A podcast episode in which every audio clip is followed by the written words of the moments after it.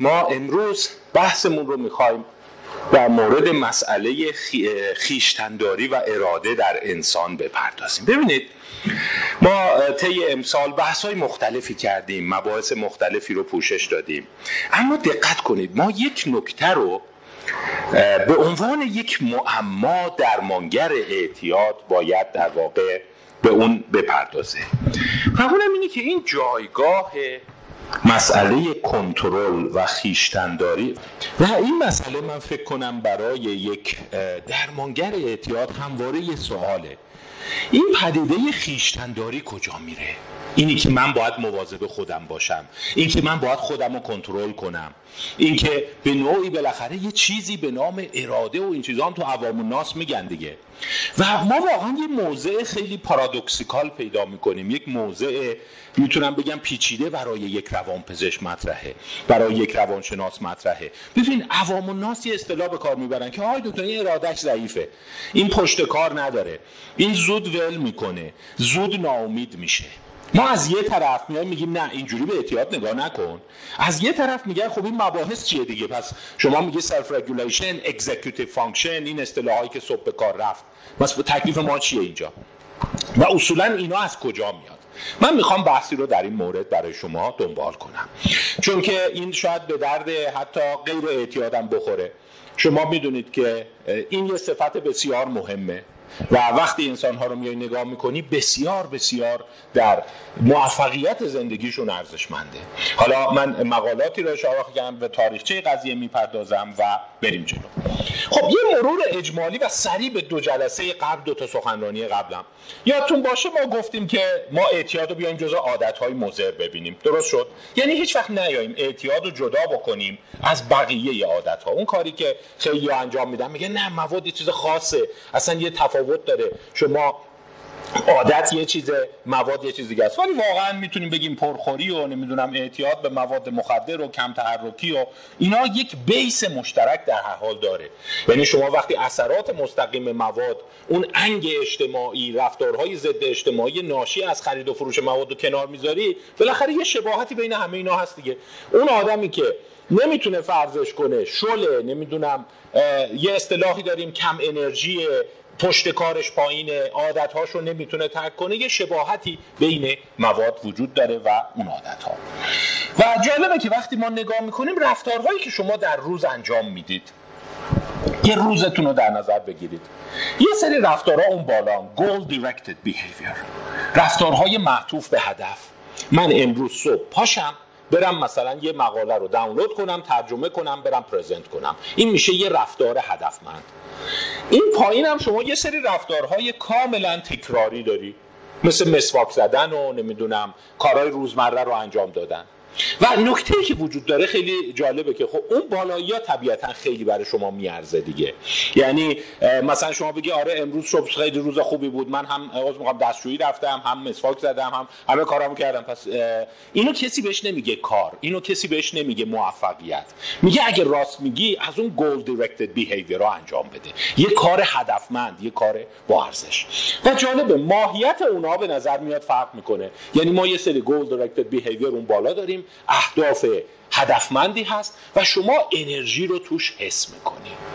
یعنی حس می‌کنی که این پایینی که عادتیه اصلا مثل اینکه خودش آدمو می‌کشه. معتادا مثلا شما بهش میگه آقا پاشو برو یه کار ساده انجام بده انجام نمیده. بعد میگن صبح تا شب ببین مثلا زیر سنگم باشه میره مواد رو پیدا می‌کنه. پس چیزی که هست به نظر میاد وقتی رفتار به صورت compulsive در میاد رفتار به صورت عادتی در میاد خیلی انرژی بر نیست. انرژی بریش زمانیه که هدفمنده. شما همین الان نشسته یه رفتار هدفمنده. ولی آیا این مثلا مشابه تخته بازی کردن یا نشستن جلوی کامپیوتر رو نمی‌دونم بازی ورق کردن با کامپیوتر و ایناست؟ اون می‌بینی ساعت ها می‌تونی خسته هم هستی کلیک می‌کنی کلیک می‌کنی عوض میشه. یا عکس تماشا می‌کنی. یه رفتار عادتیه. در صورتی که اون بالا یک رفتار هدفمنده. پس سوال سر اینه که این دوتا رفتار چجوری هن؟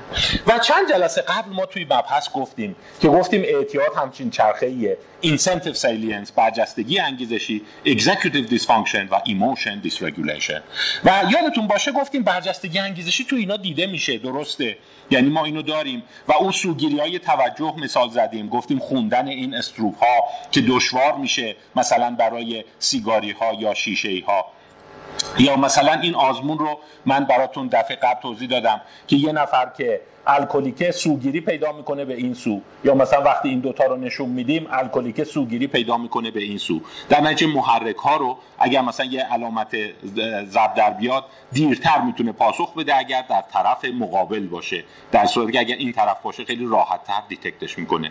یا این flicker induced change رو مثال زدیم. اگه یادتون باشه یه سری عکسایی بود که تندتند عوض می‌شد. و attention شما اون incentive salience شما یعنی حواس شما کجاست رو خیلی در واقع پررنگ می‌کرد. و یادتون باشه گفتیم هر کسی بنا به اون salience ی که داره به این منظره نگاه می‌کنه مثلا یک نفر ممکنه به اون مشروب نگاه کنه یک نفر به غذا نگاه کنه یک نفر مثلا به جذابیت این خانم نگاه کنه یا عدم جذابیتش نمی‌دونم یا یه نفر هم ممکنه به سیبیل اون آقای نگاه کنه. ولی در هر حال اون salience شما رو نشون میده. و یادمون هست که گفتیم این attention bias این salience برای ما craving میاره و خود این منجر به مصرف مواد میشه. اما اگه یادتون باشه از اون جلسه یه نکته رو گفتم و یک معمایی رو براتون مطرح کردم که این salience ها تو همون 200 millisecond اول کار می‌کنند خیلی زود عضو می‌خوام خفه میشن یعنی جمع میشن. یعنی شما ممکنه یه سوگیری داشته باشی به سمت مشروبات الکلی. ولی دیدن تو همون 200 میلی سکند اوله. بعدش دوباره نه توجه شما برمیگرده به اون اصل مطلب. به عبارت دیگر اعتیاد این نیست که یه محرک خیلی پررنگه. شاید بیایم اینجوری بگیم یه محرک پررنگه و مغز نمی‌تونه جمعش کنه. حالا خرابی کدوم وره نمی‌دونیم. یا اون خیلی پررنگه یا این طرف خیلی جمع کردن ضعیفه. یعنی من هنوز که هنوزه بعد 20 سال کار کردن تو field اعتیاد فکر می‌کنم اون مارکی دولاروش فوکو بهترین حرف رو زده و هرچی پیش خودم فکر می‌کنم کدومشه مثل همون مسئله که مثلا اول مرغ بوده یا تخم مرغ.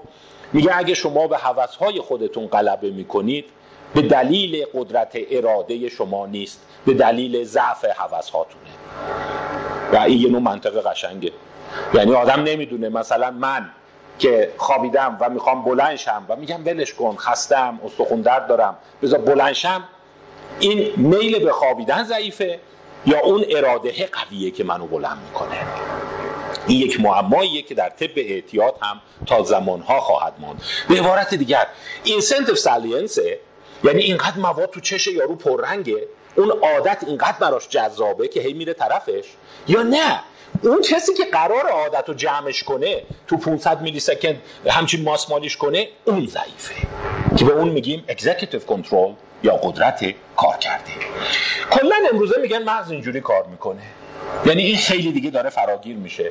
که از هسته های قاعدگی از هسته های قاعده ای از سیستم لیمبیک از brain از هیپوکامپ از آمیگدال از insula از اون مناطق مربوط به دوپامین مناطق pleasure شما تکانه لذت بخش داری.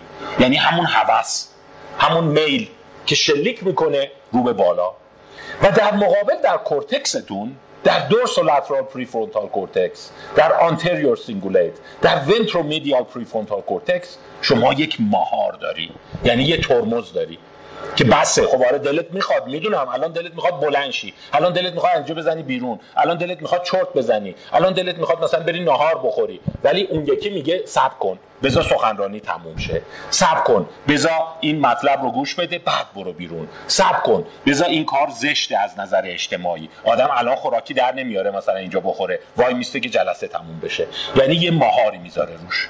و جالبه برایند این دوتا رو یعنی زور از پایین. و مهار از بالا. یه اصطلاحی بود می‌گفتن نمی‌دونم چانه زنی از پایین یه زمانی تو دوره اصلاحات بود. تبدیل میشه به اراده تلاش و خیشتنداری یعنی این اون چیزیه که برایندش میگن یارو اراده نداره. میگه ببین اراده صبح نیومدی ورزش صبح خواب موندی. باز دوباره دیشب شام سنگین خوردی. قرار بود این کارو نکنی.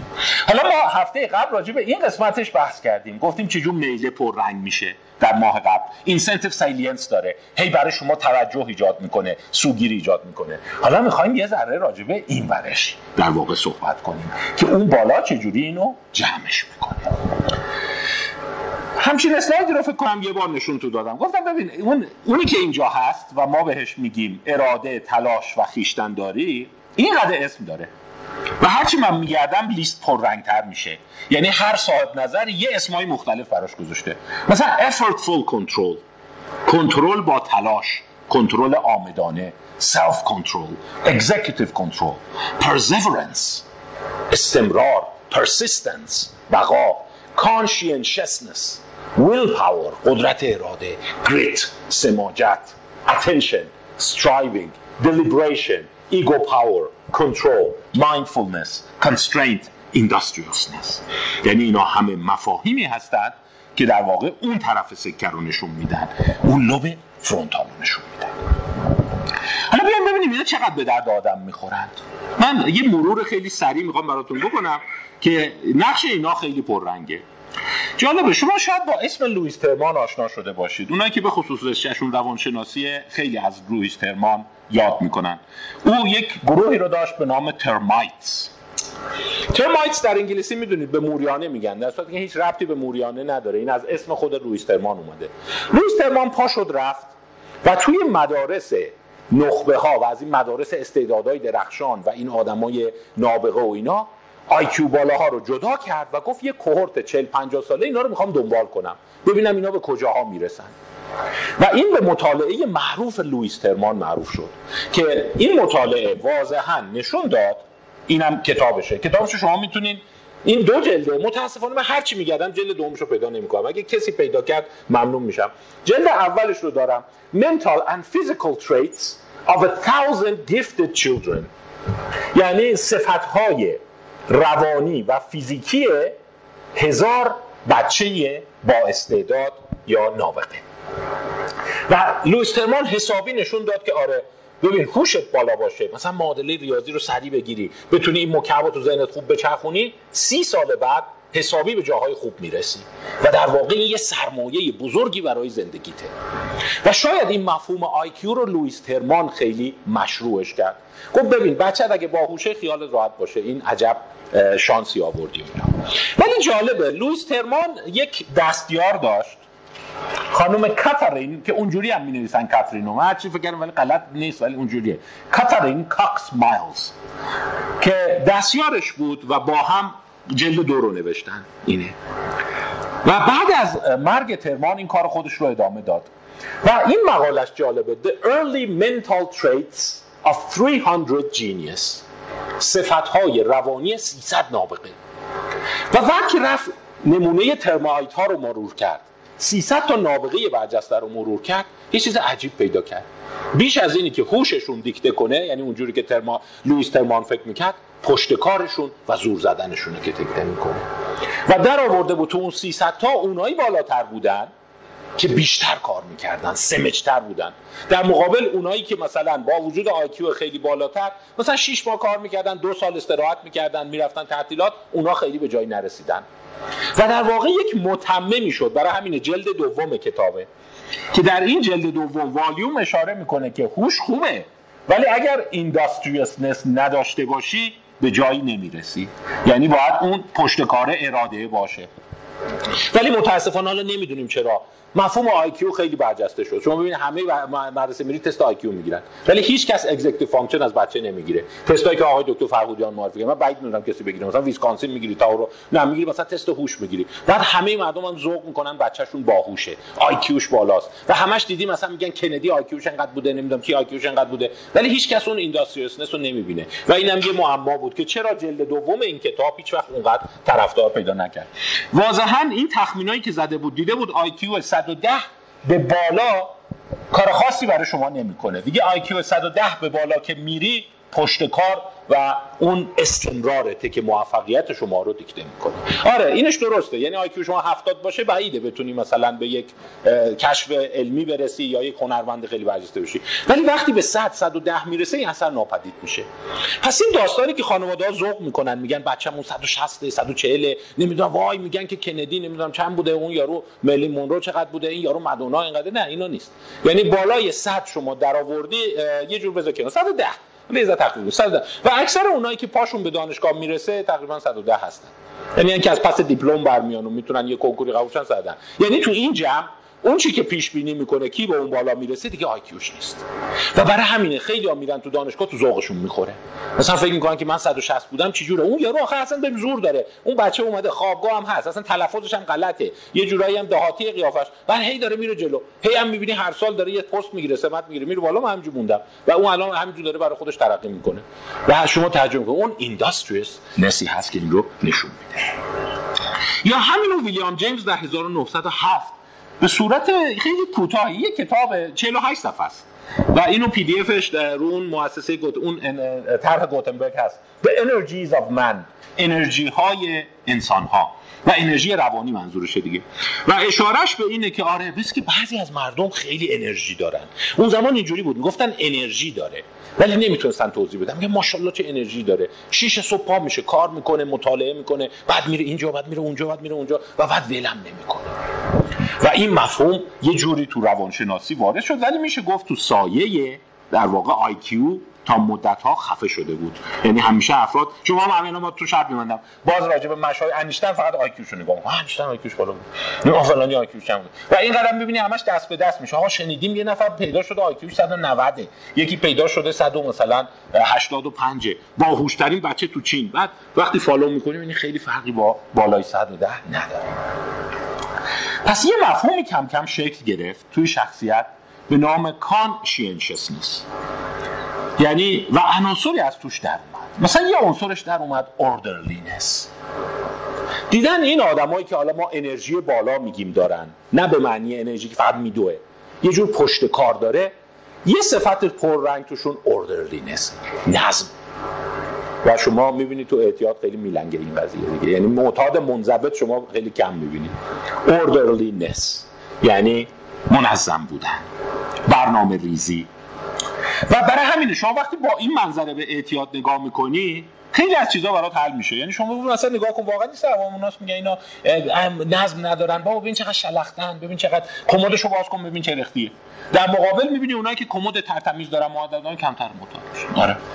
و افراط این به سمت دیگه حالت وسواسگونه میره. اوردرلینس پس یه صفت مهم که از آجرهای سازنده اینه اوردرلینسه یه صفت دیگه داریم. Industriousness. سخت کوشی و این دوتا سنگ های اصلی اون پدیده اراده و پشتکار توی مدل های شخصیتی هستند industriousness. پشتکار داره سخت کوشه.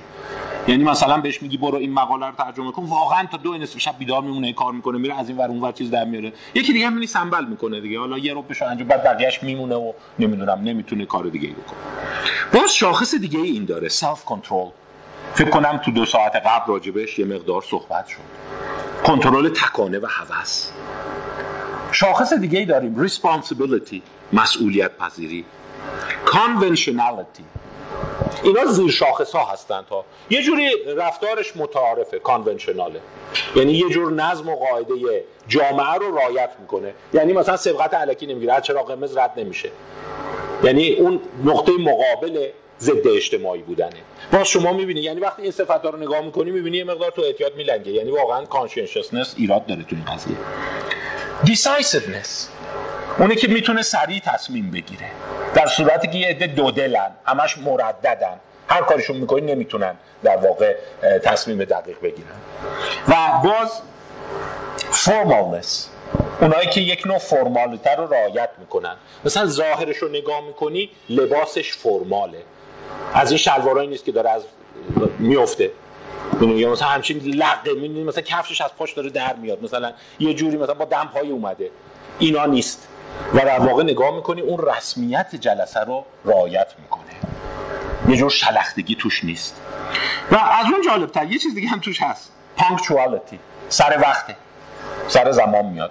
حتی دیده بودن جالب روی این کار شده بود که ساعت داشتن توی conscientiousness ها به طرز معنیداری بیشتر از unconscientiousness یعنی ولی حالا با ساعت خریدن شما لزوما trait درست نمیشه. ولی دیدن اینا بیشتر ساعت دارن و بیشتر ساعت نگاه می‌کنن.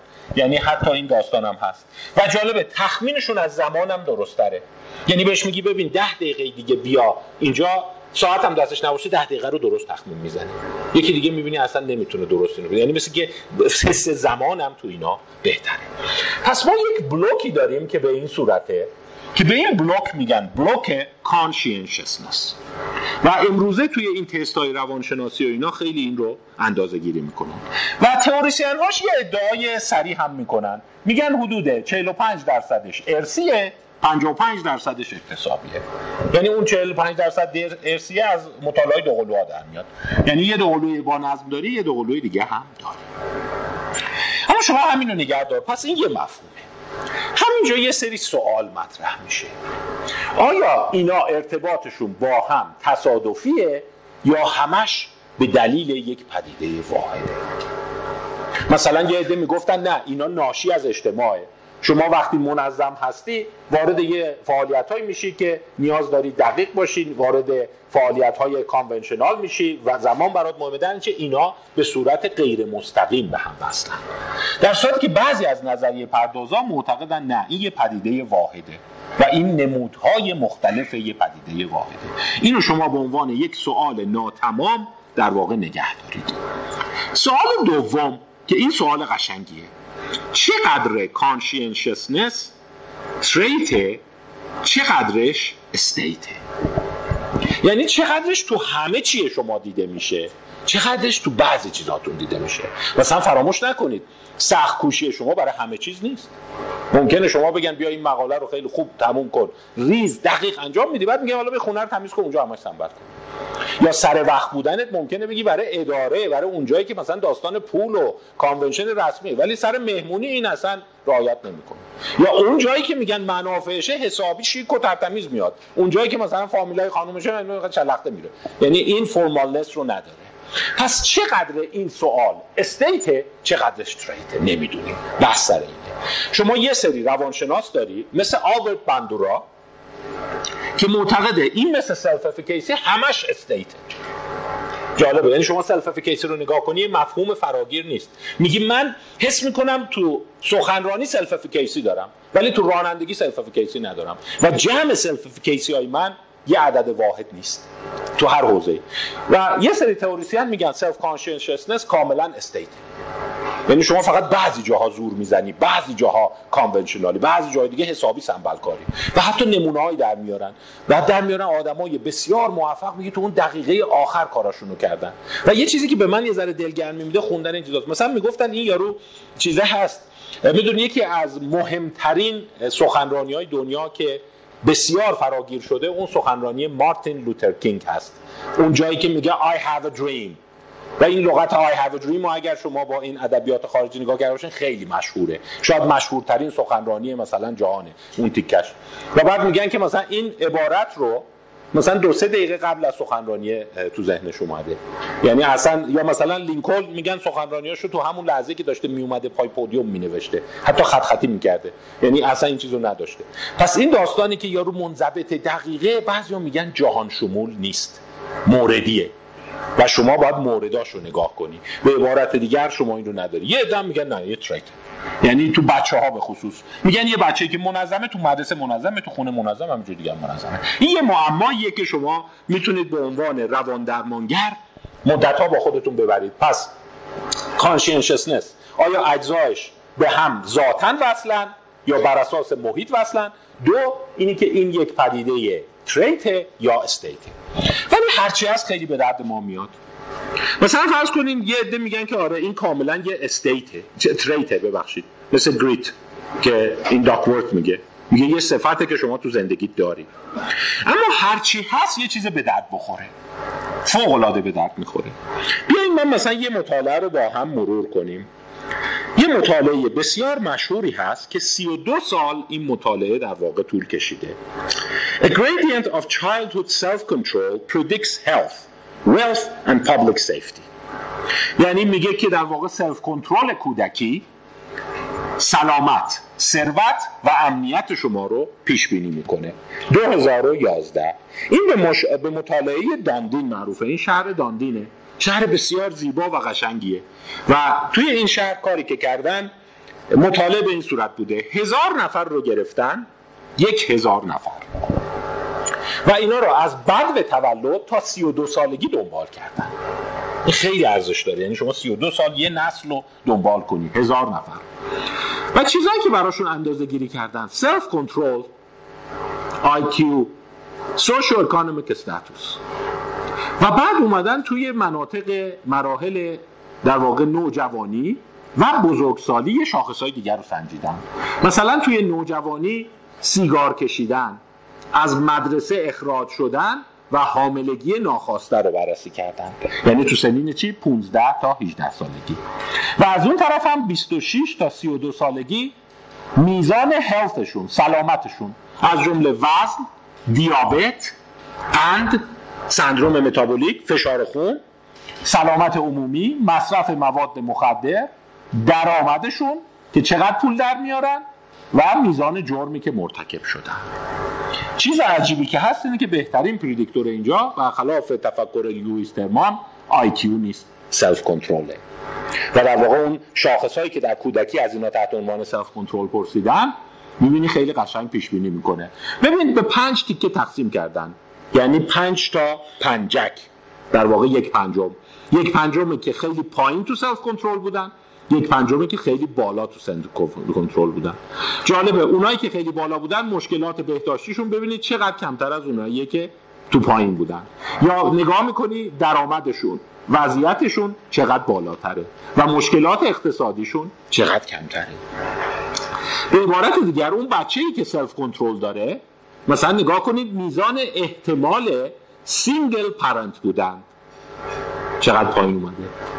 میزان رفتار criminal 45 درصد در مقابل 10 درصد. خیلیه. یعنی می‌بینی اون بچه ای که self-control داره تو سه سالگی وقتی میشه سی سالش تقریبا یک پنجم اون یکی جرم مرتکب میشه. یا حاملگی ناخواستش می‌بینی یک پنجم میشه. یعنی می‌تونه تا آخر عمر مثل که خودش رو یه جوری جمع جور کنه. حتی کارهای مداخله ای هم همینو نشون میده. یه مقاله خیلی قشنگیه که مقاله بسیار سیاسیه. ببینید میگه Economic, Neurobiological and Behavioral Perspectives on Building America's Future Workforce. این داره راجع به کل آمریکا صحبت می‌کنه. و اشاره که می‌کنه میگه اینه. ببینید اگر شما در سنین حدود 3 تا 5 سالگی یه سری مداخلات برای بچه های آسیب پذیر انجام بدید. دو مطالعه معروف پری و آپسیداریان اتفاقی که میفته اینه که اولا جالبه آیکیوشون 15 شماره میره بالا. یعنی اون مفهومی که فکر می‌کرد آیکیو استاتیکه زیر سوال رفته. یعنی شما به بچه ها کنترل تلاش پشت کار یاد بدی خوشش هم میره بالا. یعنی مغزش کار می‌کنه دیگه خیلی ساده مغز را میفته مغز پلاستیکه. خوب که کار بکنه را میفته و میره جلو. و جالبه همین بچه هایی که این گروه رو گرفتن. ببین قرمزا اونایی که مداخله گرفتن آبیا اونایی که نگرفتن. و ببین مداخله رو ول می‌کنی آیکیوش دوباره میاد پایینا می‌بینی؟ یعنی این توی سه تا پنج سال براش تلاش کردن رفته بالا و بعد اومده پایین. اما همین اثر سود بخش این دو سال توی بقیه شاخصاش میمونه. اینکه چقدر احتمالش از صابخونه باشه وقتی بزرگ ساله اینکه هیچ وقت روی اعانه بهزیستی نباشه روی کمک های بهزیستی نباشه. اینکه تونسته باشه high school رو تموم کرده باشه. اینی که دانشگاه رفته باشه می‌بینی؟ اینی که سیگار نکشه تفاوتش رو می‌بینی؟ و اینی که دو ساله باشه. احتمال مردودی هست. پس می‌بینیم مداخلاتی که self-control رو افزایش میدن اثر پایدار دارن و این مفهوم از IQ خیلی جذاب تره یعنی بچه ها بتونن self-control خودشون رو ببرن بالا. یا یافته دیگه توسط آندرس اریکسون کتاب قشنگی داره Expertise and Expert Performance. این در آورده که توی افرادی که اکسپرتن خبرن حالا می‌خوان اونایی باشن که کوریوگرافرن کوریوگرافر همون رقاص خودمونه. یعنی به صورت حرفه‌ای میرقصن. یا اونایی که ویالونیستن یا اونایی که جراحن یا اونایی که هنرمندن. در آورده بود پشت کار بهترین عامل پیش بینی کننده در واقع موفقیت شما در زندگی است. یعنی امروزه از IQ داره سبقت می‌گیره و به این نتیجه رسیدن که اگه بچت می‌تونه اراده داشته باشه پشتکار داشته باشه حتی زور می‌زنه و خیلی از مدارج خوب خواهد رسید و این تا حدی هم قابل اصلاحه. اما سوالا اینجا میاد. این conscientiousness از کجا میاد؟ چه اجزایی داره؟ من می‌خوام به صورت چند تا بخش مختلف اجزای این رو با هم مرور کنیم. یعنی می‌خوایم بدونیم که از نظر علمی میگن خیلی خوب اون مغزی که خوب تکانه رو جمع می‌کنه. خیلی قدرت داره اینا رو جمع می‌کنه و طرف میشینه. این کجای مغز؟ چجوری درگیره و ما چه کارهایی می‌تونیم براش بکنیم؟ مثال براتون بزنم. شما مثلا بچه میگین پای مشقاش نمی‌تونه بشینه. یه ذره میشینه زود حواسش پرت میشه پا میشه میره بازی می‌کنه. این یعنی چی؟ conscientiousness نداره. industriousness ش پایینه self-control ش پایینه. اگر مثلا میگی تا تلویزیون روشن میشه حواسش میره تلویزیون دیگه درس نمی‌خونه یعنی چی؟ یعنی impulse control نداره. یعنی اون کورتکس خوب جمع نمی‌کنه. اولین متهم یا اولین کسی که درگیره سیستم اتونوم autonomic control. به عنوان اولین متهم. اولین کسی که اینو مطرح کرد کلود برنارد بود. کلود برنارد می‌دونید فیزیولوژیست مشهور قرن 19همه و اون اصطلاح milieu intérieur رو اون مطرح می‌کنه. و اون بود که اول بار متوجه شده بود مثلا قند ما سودیوم ما پتاسیم ما ثابته. و این رو توسط بدن کنترل میشه. یه حرکت خیلی زشتی کلود برنارد می‌کرد که زنش سر این ازش طلاق گرفت. اونم اینه که هر چی رو می‌دید شروع می‌کرد تشریح کردن. و حتی یه بار که زنش میره بیرون میاد ببینه سگش رو تشریح کرده. میگه سر اون قاطی می‌کنه داغ می‌کنه ازش طلاق می‌گیره. و این هر چی رو دوست داشته تشریح کنه. یعنی اصلا هر حیوانی رو میده دلودش رو میریخته بیرون ببینه این چجور کار می‌کنه. و از این بابت حتی تو تاریخ گفتن از این خیلی تقدیر نکنین. این اصلا هیچ چیز سرش نمی‌شده می‌رفته مهمونی خونه یکی بیده مثلا یه دونه pet داره میره یه یه رو بعد سر pet رو کنده داره تشریحش می‌کنه. یعنی impulsive داشته. ولی کلود برنارد اولین کسیه که معتقد بود ارتباط قلب با بدنه که خیلی مهمه و اسمشو گذاشته بود neurovisceral integration داستان به این صورته. اومدن دیدن که کورتکس ما حالا اون بالا افتاده دیده نمیشه. کورتکس بسیار تکامل یافته پیشانی ما از طریق فشار بر اینسولا و سنگولیت و آمیگدال هیپوتالاموس و مناطق قاعده ای رو کنترل می‌کنه و اون خودش به نوبه باعث کنترل سمپاتیک و پاراسمپاتیک میشه. و در واقع اون آدمایی که مغز بهتر دارن کنترل اتونومیکشون بهتره. یعنی پیام سادهش این بود. و این رو در پدیده دیده میشه به نام RSA RSA رو همکاران پزشک می‌دونن چیه؟ Respiratory Sinus Arrhythmia. و داستانش اینه که وقتی شما دم انجام میدی تاکیکارد میشی قلب تون می‌زنه. بازدم که انجام میدی قلبت کند می‌زنه. هرچی این بیشتر باشه میگن RSA بیشتره. و هرچی RSA بیشتر داشته باشی نشون میده که مغزت کنترل بیشتری روی قلبت داره. یه شاخص خیلی قشنگه. یعنی این آدمایی که میگن خیلی هیجانی خیلی احساسی هن. از قدیم می‌گفتن مثلا دنبال دلش میره دنبال مغزش نمیره. میگن اونی که مغزش قویه قلبش رو کنترل می‌کنه آرسش بالاست. یعنی شما می‌تونی با یه تست ساده اندازه گیری کنی که وقتی نفس می‌کشه چقدر تاکیکارد میشه. وقتی بیرون میده چقدر برادیکارد میشه. و رسپتوری سینوس آریتمیا یک ریت پایه کنترل و مهار مغزی رو مشخص می‌کنه. حالا جالبه مثلا توی مطالعه اومدن بررسی کردن. جالب بوده. توی مطالعه اومدن تست DERS رو اندازه گیری کردن. با این تست هم بخواید یه سریع آشنا بشید اجزای conscientiousness رو خوب نشون میده. DERS. difficulties in emotion regulation scale. این یک آزمون خوبه که از بچه ها و نوجوان ها می‌تونید بگیرید.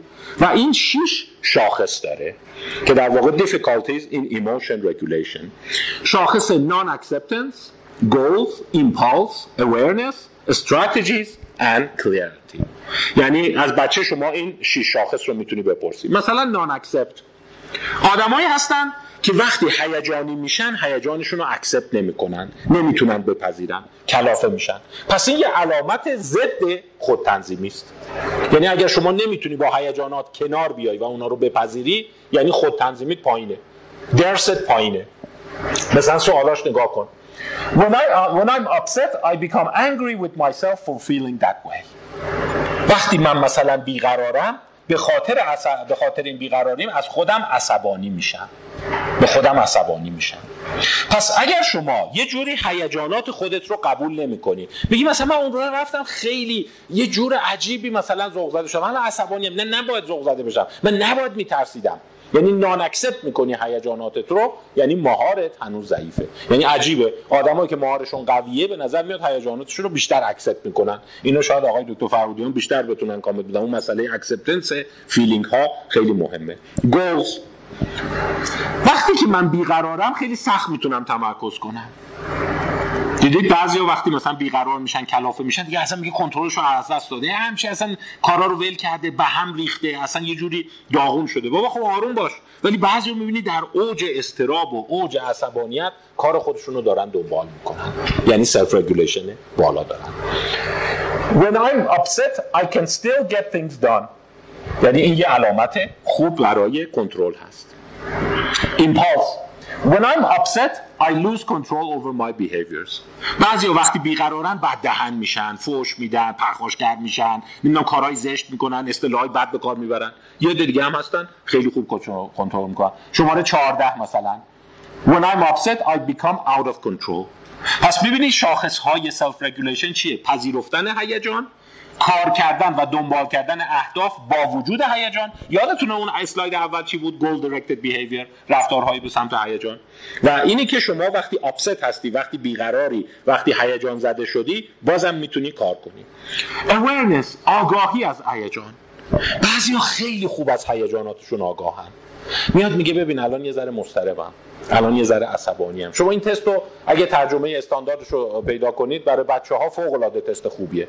من مثلا از بچه کوچیکام می‌پرسم. الان چه جوری؟ میگه الان فکر کنم ترسیدم. چرا ترسیدی؟ چون مشقام مونده فردا امتحان دارم. بعضی اینجوریان بعضی فقط کلافن.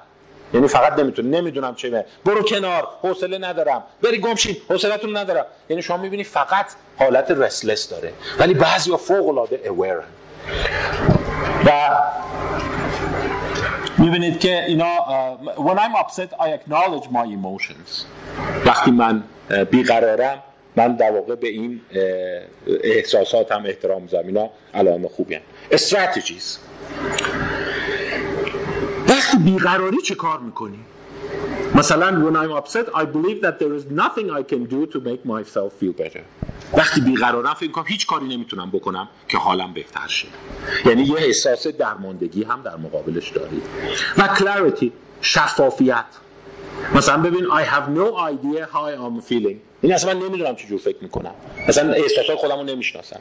پس ببینید این شاخص ها چقدر مشخص می‌کنن یه بچه نمره درسش چقدره. پس هر چقدر شما نمره درست بالاتر باشه در واقع به نظر میاد شما در اون رگولیشن در واقع دوچار اشکال هستید و جالبه وقتی در آوردن این درس بالاها RSA کمتری دارند یعنی اون respiratory sinus arrhythmia شون خیلی ساده پیش بینی می‌کنه. یعنی به جای که questionnaire رو بدی می‌تونی RSA رو بسنجی. ولی همچین هنری نیست. خب questionnaire رو بهش میدی. ولی نکته قشنگش چیه؟ نکته قشنگش اینه که اونی که در واقع self-control نداره اون قضیه تاکیکاردیش هم به اون صورت دیده نمیشه. یعنی نشون میده یک مقدار base فیزیولوژیک داره.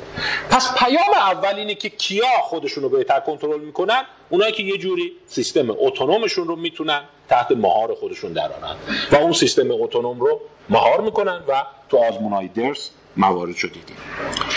یه دست خویشتنداری رفتاری دارن. Behavioral control. Behavioral control چیا هست؟ Behavioral control همچین اجزایی داره. من فکر کنم این رو آقای دکتر فرودیان صحبت کردن. Working memory اون تست هایی مثل Wisconsin Card Sorting Test Tower of London inhibitory control دارن attention shifting دارن. می‌تونن خیلی قشنگ attention شون رو شیفت کنن. جالبه یه مقاله پیدا کردم که چهارده سال کودکان رو دنبال کرده بود. بیایم این مقاله رو نگاه کنیم. اینا که کودک رو دنبال می‌کنن خیلی ارزشمندن. یعنی شما ببین 14 سال این بررسی کرده چی بوده. اومدن در سنین 14 20 24 و 36 ماهگی. خب؟ به کودک از اینا دادن. گفتن بهش دست نزن. اینا هم من تو تهران دیدم. گلیتر واند بهش میدن. بهش میگن. این واندای رنگیه. مثلا جلو نور رنگش عوض میشه. سرد میشه رنگش عوض میشه. تو 14 ماهگی 20 ماهگی 24 ماهگی 36 ماهگی گذاشتن جلو کودک گفتن تا 30 ثانیه بهش دست نزن. یعنی خودشو کنترل کنی یه چیز جذاب رو دستکاری نکنی. و جالبه هر چقدر بیشتر بچه تونسته بود تو این سی ثانیه این رو کنترل کنه بعدا دیده بودن تست های در واقع موتور و cortical ش در سنین 17 سالگی بهتره. یعنی نشون میده این صفت تقریبا از سه سالگی دو سالگی خودش رو نشون میده. این conscientiousness حالا برای اینکه یه ذره شما مثلا بدونید این تستا چیا هست یکی از این تستا antisaccade ه antisaccade داستانش اینه که فرض کنه همچین محرکی به شما نشون میدن و بعد در فازهای بعد محرک به این صورت در میاد و یه فلش در میاد که حالا به این نگاه کن. اگه شما اشتباهی بری به این نگاه کنی یعنی مثل که مثلا میگه اینجا رو نگاه کن بعد حواست بره اونور نگاه کنی یعنی خود تنظیمیت پایینه یعنی خیشتن دارید پایینه. و جالب این در 17 سالگی ارتباط داشته با اینی که شما به این پس بازیه تو 14 ماهگی یا 20 ماهگی دست نزنید و این آزمون های آنتی سکیت هست. حالا یه آزمون دیگه براتون بگم. می‌تونه خودتون برای اینکه میزان توانایی ورکینگ مموریتون رو بسنجید. این آزمون رو انجام بده. البته خب شرایط همتون یکسان نیست. یکی خسته است یکی دقت نداره یکی فاصلش هست و اونم اینه که ازتون می‌خوام که پنج تای آخر این حروف رو برای من بگید چی بوده.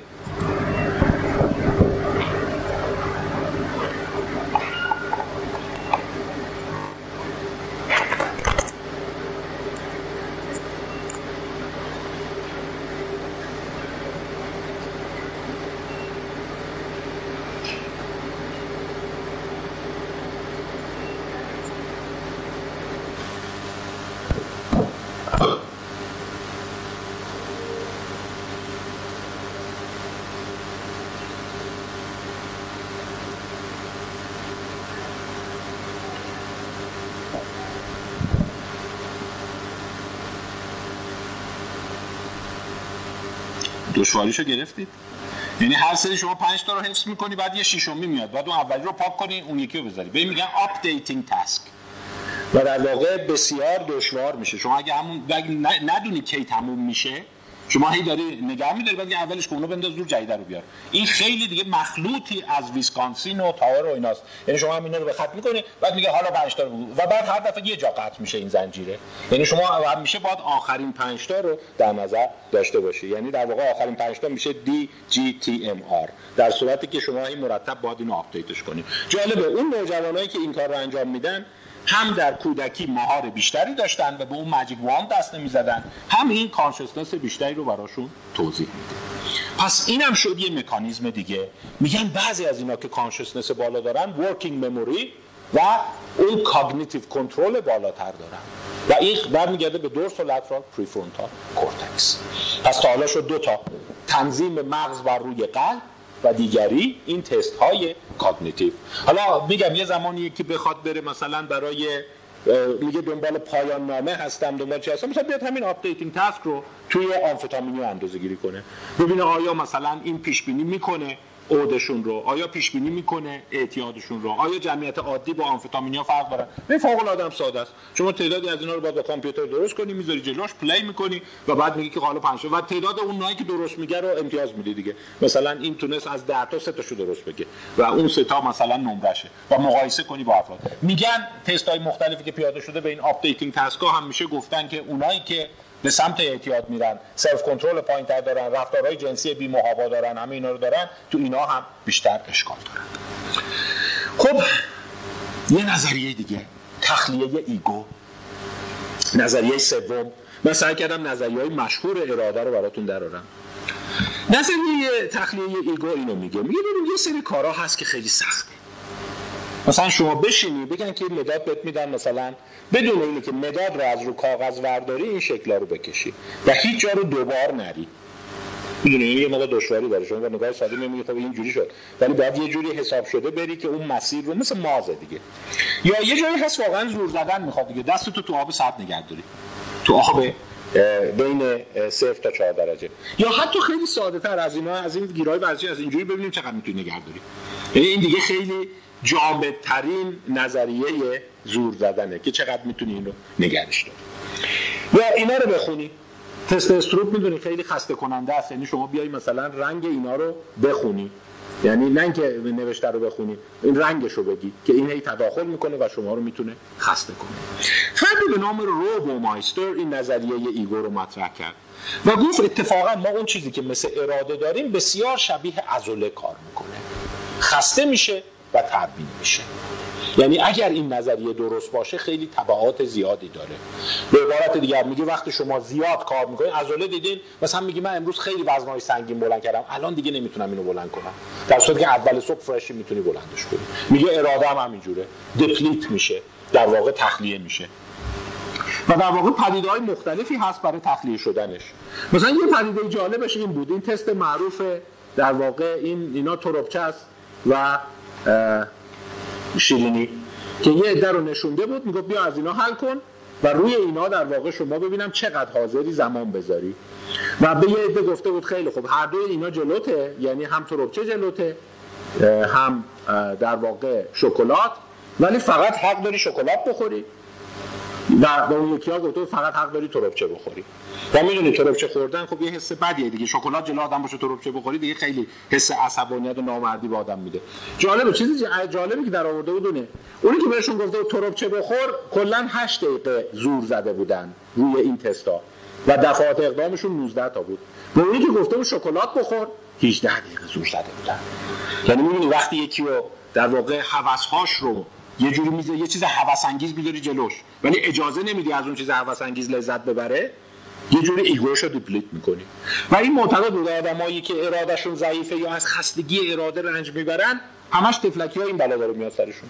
این تو تئوری اعتیاد خیلی کاربرد داره. میگه آره خب من می‌خوام برم سر کار هی فکر مواد میاد اینو نزن هی فکر سیگار میاد. هی خودم رو کنترل می‌کنم زود خسته میشم.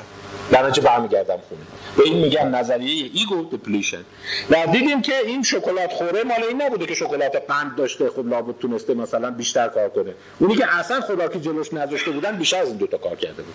یعنی اصلا حواسش هم پرت نشده بود. پس واضحا نشون میده اگر شما کارهایی باید بکنی که مثلا برات خوشایند نیست. مثلا سخنرانی برخلاف باورهای خودت. یه چیزی رو قبول ندارم بیام برم راجبش حرف بزنم. یا اینا می‌بینی اونم در واقع ایگوت رو سریع خسته می‌کنه. یا هی وادارت کنن انتخاب کنی. مثلا میگن بیا اینجا بین اینا نمره بده. بیا به اینا امتیاز بده. بیا مثلا این مارک ها رو در واقع شماره بندی کن از نظر کیفیت. یا به این شکلات ها نمره بده. یا این جورابا رو مثلا ارزیابی کن. اتفاقی که میفته اینه که بعدا شما کارهای سخت رو نمی‌تونی انجام بدی. یعنی مثلا اونایی که بهشون گفته بودن این ارزیابی رو انجام بده وقتی گفته بودن سرکه بخور چون می‌دونی سرکه خوردن هم یه کار خیلی چیزیه باید زور بزنی. دیده بودن سرکه کمتری تونسته بودن بخورن. یا دستشون رو کمتر تونسته بودن تو آب یخ نگه دارن. یا روی این پازل ها کمتر وقت گذاشته بودن. پس نشون میده که مهار تکانه. مهار هیجان انتخاب کردن و تصمیم گیری و اجتناب از پاسخهای اتوماتیک شما رو خسته می‌کنه. به این پدیده میگن ego depletion. و میگن خیلی از اینایی که از خستگی رنج می‌برن شاید طفلکی ها مرتب دارن در واقع هی خودشون رو مهار می‌کنن. و دلیل در واقع اراده پایینشون اینه که خسته است. این جوکایی هم اومده. می‌بینید روی این استیکرها اونو می‌زنن. خسته است. می‌فهمی خسته است. اینم داستانش اینه. اینقدر خودش رو مهار کرده دیگه ego یی براش نمونده. و در واقع آنچه که هست مسئله خستگی منتها جالبه که باور شما به اینی که خستگی روانی از چی میاد توش اثر داره. یعنی اگر شما باور داری که آره من نباید این کارو بکنم چون منو خسته می‌کنه خیلی به مراتب بیشتر شما رو خسته می‌کنه. حالا چون دیگه وقت نیست من کمتر راجع به اون توضیح میدم. پس یه نظریه معروف دیگه نظریه ego depletion است. نظریه بعدی چی میگه؟ نشانه ها و پاداش ها میگه آدمای با اراده چیزی به نام اراده نداریم. اینا فقط به یه سری نشانه ها معتاد شدن دنبال اون نشانه ها می‌دوئن. و در واقع اون هست که باعث میشه اینا بتونن کاراشون رو بیشتر انجام بدن. یعنی مثلا بچه معتاد شده به نمره 20 در نتیجه هی داره بیشتر درس می‌خونه 20 بگیره همینه. یعنی incentive salience برای محرکای دیگه وجود داره. یعنی ما چیزی به نام اراده نداریم و آنچه که هست پاداشه. این رو در واقع تو نظریات بازاریابی اینا میگن. که فردی به نام کلود هاپکینز این رو اول بار مطرح کرد که می‌گفت مشتری ها به خاطر ارادهشون خرید نمی‌کنن به خاطر صرفا شرطی شدن خرید می‌کنن. و شما آدما رو شرطی کن که مثلا به دندان سفید شرطی بشن یا به این بوی خوب نعنا شرطی بشن. هی میرن مسواک می‌زنن و در واقع ریتش میره بالا.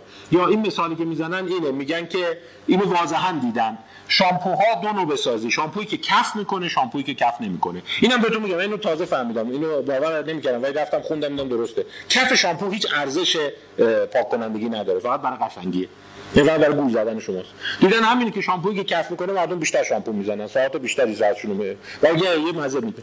به عبارت دیگه ما چیزی به نام اراده نداریم که شما زور می‌زنی کشیده میشی توسط محرک های بیرونی. پس اینم یه نظریه دیگه است. نظریه دیگه هست تحت عنوان تنظیم هیجانی. من فکر کنم مجبور میشم یه مقدار اینا رو در واقع کوتاهتر بگم. که افراد با اراده اونایی که conscientiousness بالاتر دارن ترکیب مکانیزمای تنظیم هیجانیشون بهتره. ما سه مکانیزم عمده تنظیم هیجانی داریم. suppression reappraisal و mindfulness اینا مکانیزم های اصلی تنظیم هیجانی هستند و در واقع اومدن دیدن آدمایی که شما میگی با اراده تر هستند یک ترکیب بهتری از سه مکانیزم دارند. یعنی زمان لازم میان در واقع suppression انجام میدن زمان لازم میان self appraisal انجام میدن. و مقاله خیلی قشنگی هست. میگه the wisdom to know the difference. یعنی بدونی کجا خودم رو مهار کنم کجا reappraise کنم کجا mindful بشم. و در واقع این تفاوت اراده اینها چیزی نیست جز انتخاب بهتر. تئوری دیگر در مورد با ها چی میگه؟ تئوری هست به نام prospection میگه با اراده ها تجسم جذابتری از آینده دارند. برای همین بیشتر می‌دوئن. یعنی شما مثلا فکر کن صبح زود پا میشی بری ورزش کنی. چشات بسته است تو رخت خوابی. یه impulse هست که بخواب. خیلی گرمه خیلی آرومه بیرون سرده و شما این دوباره می‌خوای بلند شی دوباره میخوابی. اون چی باعث میشه شما بکنی بلند شی؟ نظریه autonomy رو دیدیم ego depletion رو دیدیم نظریه cue ها رو دیدیم. نظریه prospection اینو میگه. میگه شما احساس رو سریع fantasize می‌کنی که ببین اگه من سه ماه خوب بلند شم ورزش کنم قشنگ fit میشم. دقیقا اون صحنه برات جذابه و vivid ه و زنده است که شما رو بلند می‌کنه. پیام ساده اینا اینه. انسان ها به خاطر گذشتهشون نمی‌دوئن. انسان ها به خاطر تجلی تصوری که از آینده دارند می‌دوند.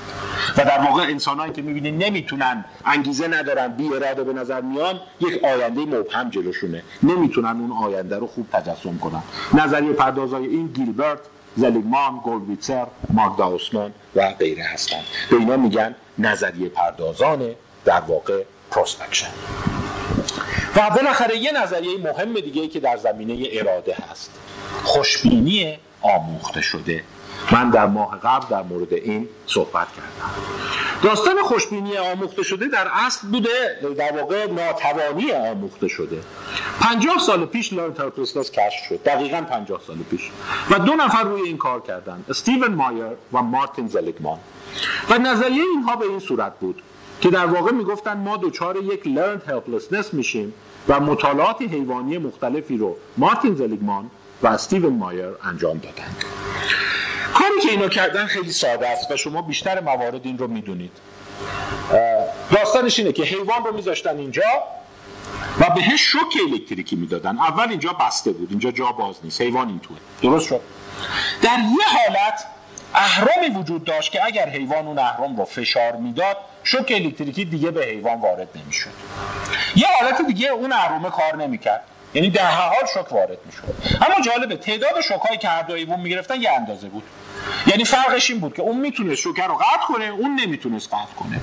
بعد که این دریچه رو باز می‌کردن دیدن در حالتی که می‌تونست در واقع شوک رو کنترل کنه 90 درصدشون از روی این مانع پریدن در صورتی که در اون حالت فقط یک سوم پریدن به عبارت دیگر اون یک سوم وا داده بودند. اون دو سوم وا داده بودند. و پیامش این بود که می‌گفت انسانهای با اراده صرفا در زندگیشون وقایع اتفاق افتاده که در این وقایع اونا تونستن کنترل رو تجربه کنند. و اراده شما محصول تجارب قبلی است که شما تلاش کردی و موفق شدی. و این به صورت به صورت تجمعی اراده شما رو می‌سازه. یعنی اگر شما مثلا تو سه سالگی تو نه سالگی تو سیزده سالگی. سه بار سه تا مشکل جدی پیدا کردی. تلاش کردی و به مشکلت غلبه کردی این به صورت ذخیره در مغز شما وارد میشه و این شما رو به صورت پر اراده در میاره. و جالبه اومدن دیدن همه مناطقی که ما تحت عنوان اراده مینامیم ventromedial prefrontal cortex. یک مهار خوب روی قسمت های اتونوم دارن. داد یادتون هست گفتیم مغز باید اتونوم رو کنترل کنه مغز باید قلب رو کنترل کنه مغز باید هیجان رو کنترل کنه. هر چقدر اون تجارب کنترل بیشتر باشه این مهار بیشتره. یعنی به عبارت دیگر اگر شما فرصتی بدید که طرف تو زندگیش کنترل رو تجربه بکنه. یعنی ببین یه بحرانی درست شد من زور زدم به بحران غلبه کردم. در اینجا قسمت های مغز مثل DMS dorsal medial striatum این پدیده رو detect می‌کنن و به prelimbic منتقل می‌کنن و prelimbic میاد dorsal raphe nucleus یعنی همون مناطق قبلی رو مهار می‌کنه. و پیام قشنگی که اینا دادن میگن انسان های با اراده صرفا در جریان زندگیشون فرصت هایی داشتن که self control رو تجربه کنن و این self control جمع شد حالا میگید شما سه حالت داری یه حالت هست. فشار بهت اومده و تونستی کنترل کنی. این بهترین سرمایه زندگی. یه حالت هست. فشار بهت اومده و اصلا نتونستی کنترل کنی. این درماندگی کامل پیدا می‌کنی. یه حالت سوم هم هست که خیلی بده. تو زندگیت هیچ فشاری وارد نشده و نجه هیچ وقت هم کنترل نداشتی. به این میگه پرفکت فراجایل اینایی هم که سختی نکشیدن. در این حال ناکامی هم نکشیدن. اینا میگه شکننده های کامل. اینا بعدا تو سین بالا میشکنند. پس بهترین مکانیزم رشد اینه که کودک با موانعی مواجه بشه و بتونه به این موانع غلبه کنه. برای همینه من بعد از اینکه این مطالب رو خوندم یه مقداری نسبت به این کارهای چرتی که ممکنه آموزش پرورش به بچه ها میده احساسم عوض شد. که مثلا مشق زیاد. یا چه فایده داره؟ نه باید یاد بگیره یه جا بحران هست. زور بزنه و به بحران غلبه کنه. این بعدا برای تقویت ارادهش درست میشه. و جالبه این نظریه با نظریه بومایستر هم می‌خونه که مثل عضله است. چون شما می‌دونی عضله اگه بهش فشار بیاری کم کم بزرگ میشه هیپرتروفی میشه. در نتیجه افراد می‌تونن self control خودشون رو افزایش بدن. برای همین من فکر می‌کنم شاید این داستان اینی که به معتادان یک استرس قابل تحمل وارد بشه. به شرطی که بتونن به استرس غلبه کنن شاید بهترین راه برای درمان اعتیادشون باشه. یعنی اینا بتونن سلف کنترل رو تجربه بکنن و بهش غلبه کنن و این مدارها توشون دوباره شکل بگیره. برای همین من واقعا به این داستانهایی که بیایم یه سری موانعی که قابل پریدن باشه نه خیلی ساده نه خیلی سخت. شاید همین تمی که تو بیمارستان روزبه در خدمت همکاران هستیم مرکز ورزشی درست کردیم اینه. که ببین باید یه ذره زور بزنی و وقتی نتیجه خوبش رو دیدی این مکانیزما تو فعال میشه. یعنی یه استرس باید بهت وارد شه. وقتی استرس رو تونستی بهش غلبه کنی یعنی کنترل داشته باشی استرس اند کنترل ventromedial prefrontal cortex پررنگ میشه. پس انسان ایدئال اینه. انسانی که استرس مکرر بهش وارد میشه ولی به استرس ها غلبه می‌کنه. پس ببین چقدر سوالا جواب داده میشه. آیا به بچه فشار بیاریم؟ میگیم آره به شرطی فشار بیاره که مثلا 80 90 درصد فشارها رو بتونه از پسش بر بیاد. این عضله‌شو گنده می‌کنه. و جالبه تو تئوری ورزش هم دقیقا اینو میگن. میگن اگه شما هیچ عضله کار نکنه کاملا تحلیل میره. از طرف یه وزنهای خیلی سنگینی به طرف بدی که تا می‌گیره دستش ترق بخوره زمین بازم عضلات تحلیل میره. بهترین حالتش وزنه که شما با تلاش زور می‌زنی میاریش بالا و بعد احساس خوب داری. اونه که عضله شما رو قوی می‌کنه. و جالبه مکانیزم های مغزی این رو کامل تو مغز دیدن. برای همینه که این داستانی که می‌خوری میخوابی اعتیادت خوب میشه اصلا امکان پذیر نیست. و واقعا هم تجربه ما اینو میگه دیگه. میری دراز می‌کشی متادون می‌خوری و فکر کنی خوب میشه باید یه سری موانع تو زندگی پیدا شه. پس ببینید این اصلا یه دفعه نگرش ما رو عوض می‌کنه. آخه بابام همش قور می‌زنه مامانم سخت می‌گیره ما خونمون اینقدر مشکلات داریم میگه خب اگه نباشه که درست نمیشه. مگه شما تو باشگاه میری کسی میاد چیکار آقا این دمبلا خیلی سنگینه. این دستگاه رو برای چی گذاشتی؟ می‌دونی این چه فنری داره؟ اینو چی جورا آدم باد بکشه؟ خب آره دیگه اصلا برای همون گذاشتن که عضلات هیپرتروفی بشه دیگه. پس اینجا مفهوم قشنگی هست و به نظر من این از همه مفاهیم بهتر می‌تونه توضیح بده. که شما باید استرس ایجاد بکنی به شرطی که استرس قابل کنترل باشه برای فرد و این باعث هیپرتروفی اون مناطق ventromedial prefrontal cortex میشه. و اینجا یک پدیده شکل می‌گیره که شما ضد شکننده میشی. به جای اینکه شکننده باشی. این آب دیده میشه. خیلی ساده. پس روان درمانی اعتیاد می‌تونه حتی به این صورت در بیاد. آب دیده کردن مراجعان. و مکانیزم آب دیدن هم اینه. یه سری استرس تعریف می‌کنی که سخته اما شدنیه. و وای نیستی هر وقت اون رو انجام داد یه استرس سنگین تر وارد می‌کنی. و 5 6 بار که این کار رو بکنی لرند اپتیمیزم به دست میاد. استیون مایر و مارتین زلیگمان یه جمله قشنگی توی این مقالهشون دارن. فوق العاده مقاله قشنگی است. خواهش می‌کنم اینو بخونید. این 50 سال بزرگداشت نظریه لرند میگه من 50 سال اشتباه کردیم. اونوریه. انسان ها رو ولشون کنی درماندن.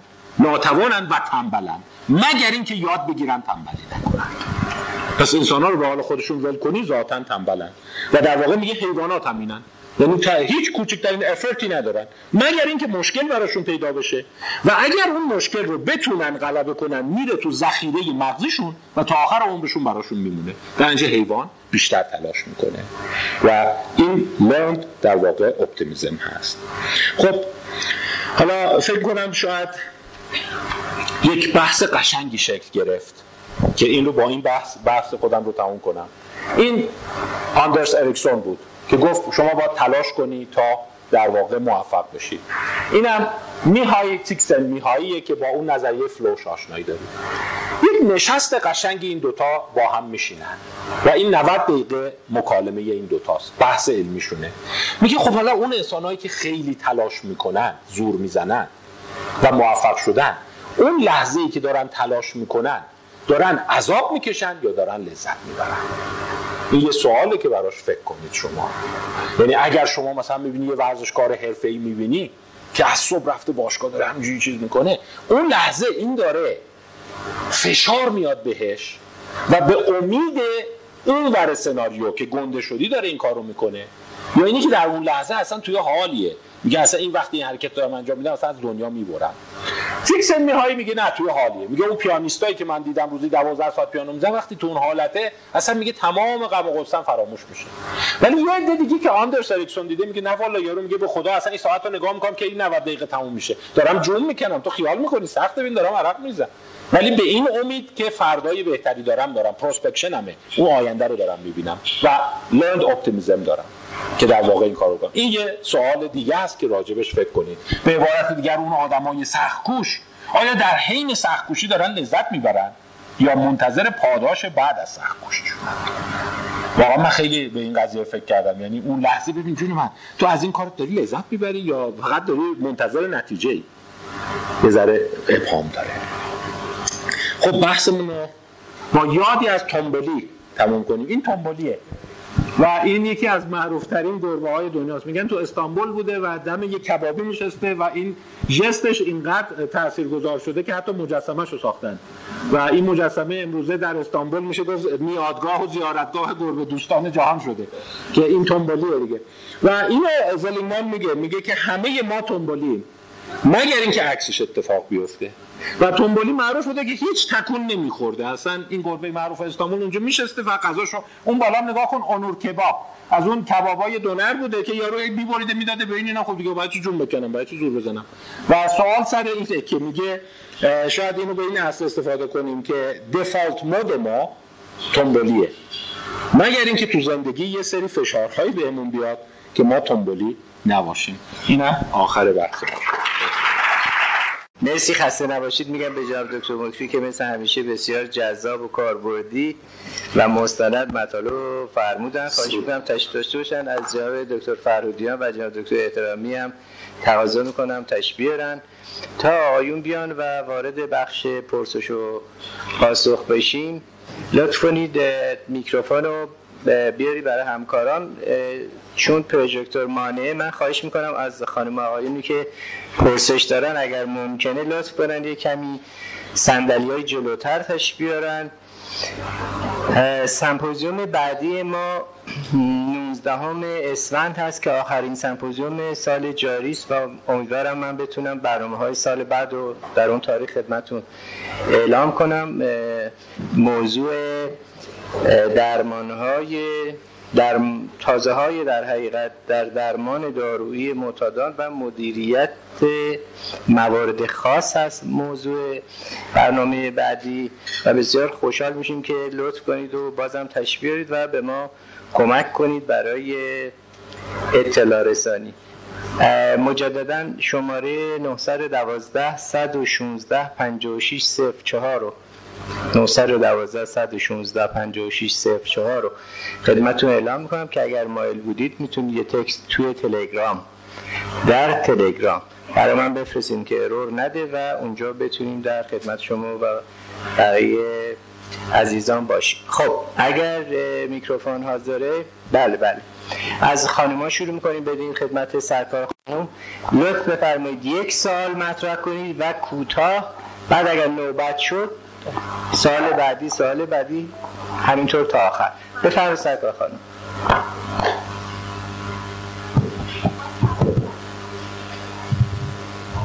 اون میکروفون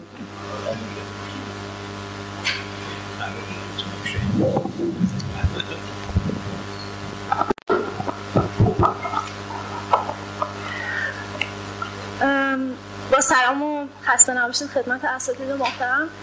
من سوالی که می‌خوام بپرسم شاید یه جمع‌بندی هستش از صحبت که هر همه اساتید فرمودن. ببینید شما در مورد آقای دکتر فرهودیان اول در مورد اون function کاربردی که صحبت میفرمودید. بعد حالا یه قسمتی رسیدیم که آقای دکتر مکری در مورد روان درمانی و اینا که داشتن می‌گفتن. من می‌خوام ببینم این روان درمانی روی اون function کاربردی چطوری تاثیر می‌ذاره؟ یعنی اصلا چه مکانیسمی داره این قضیه؟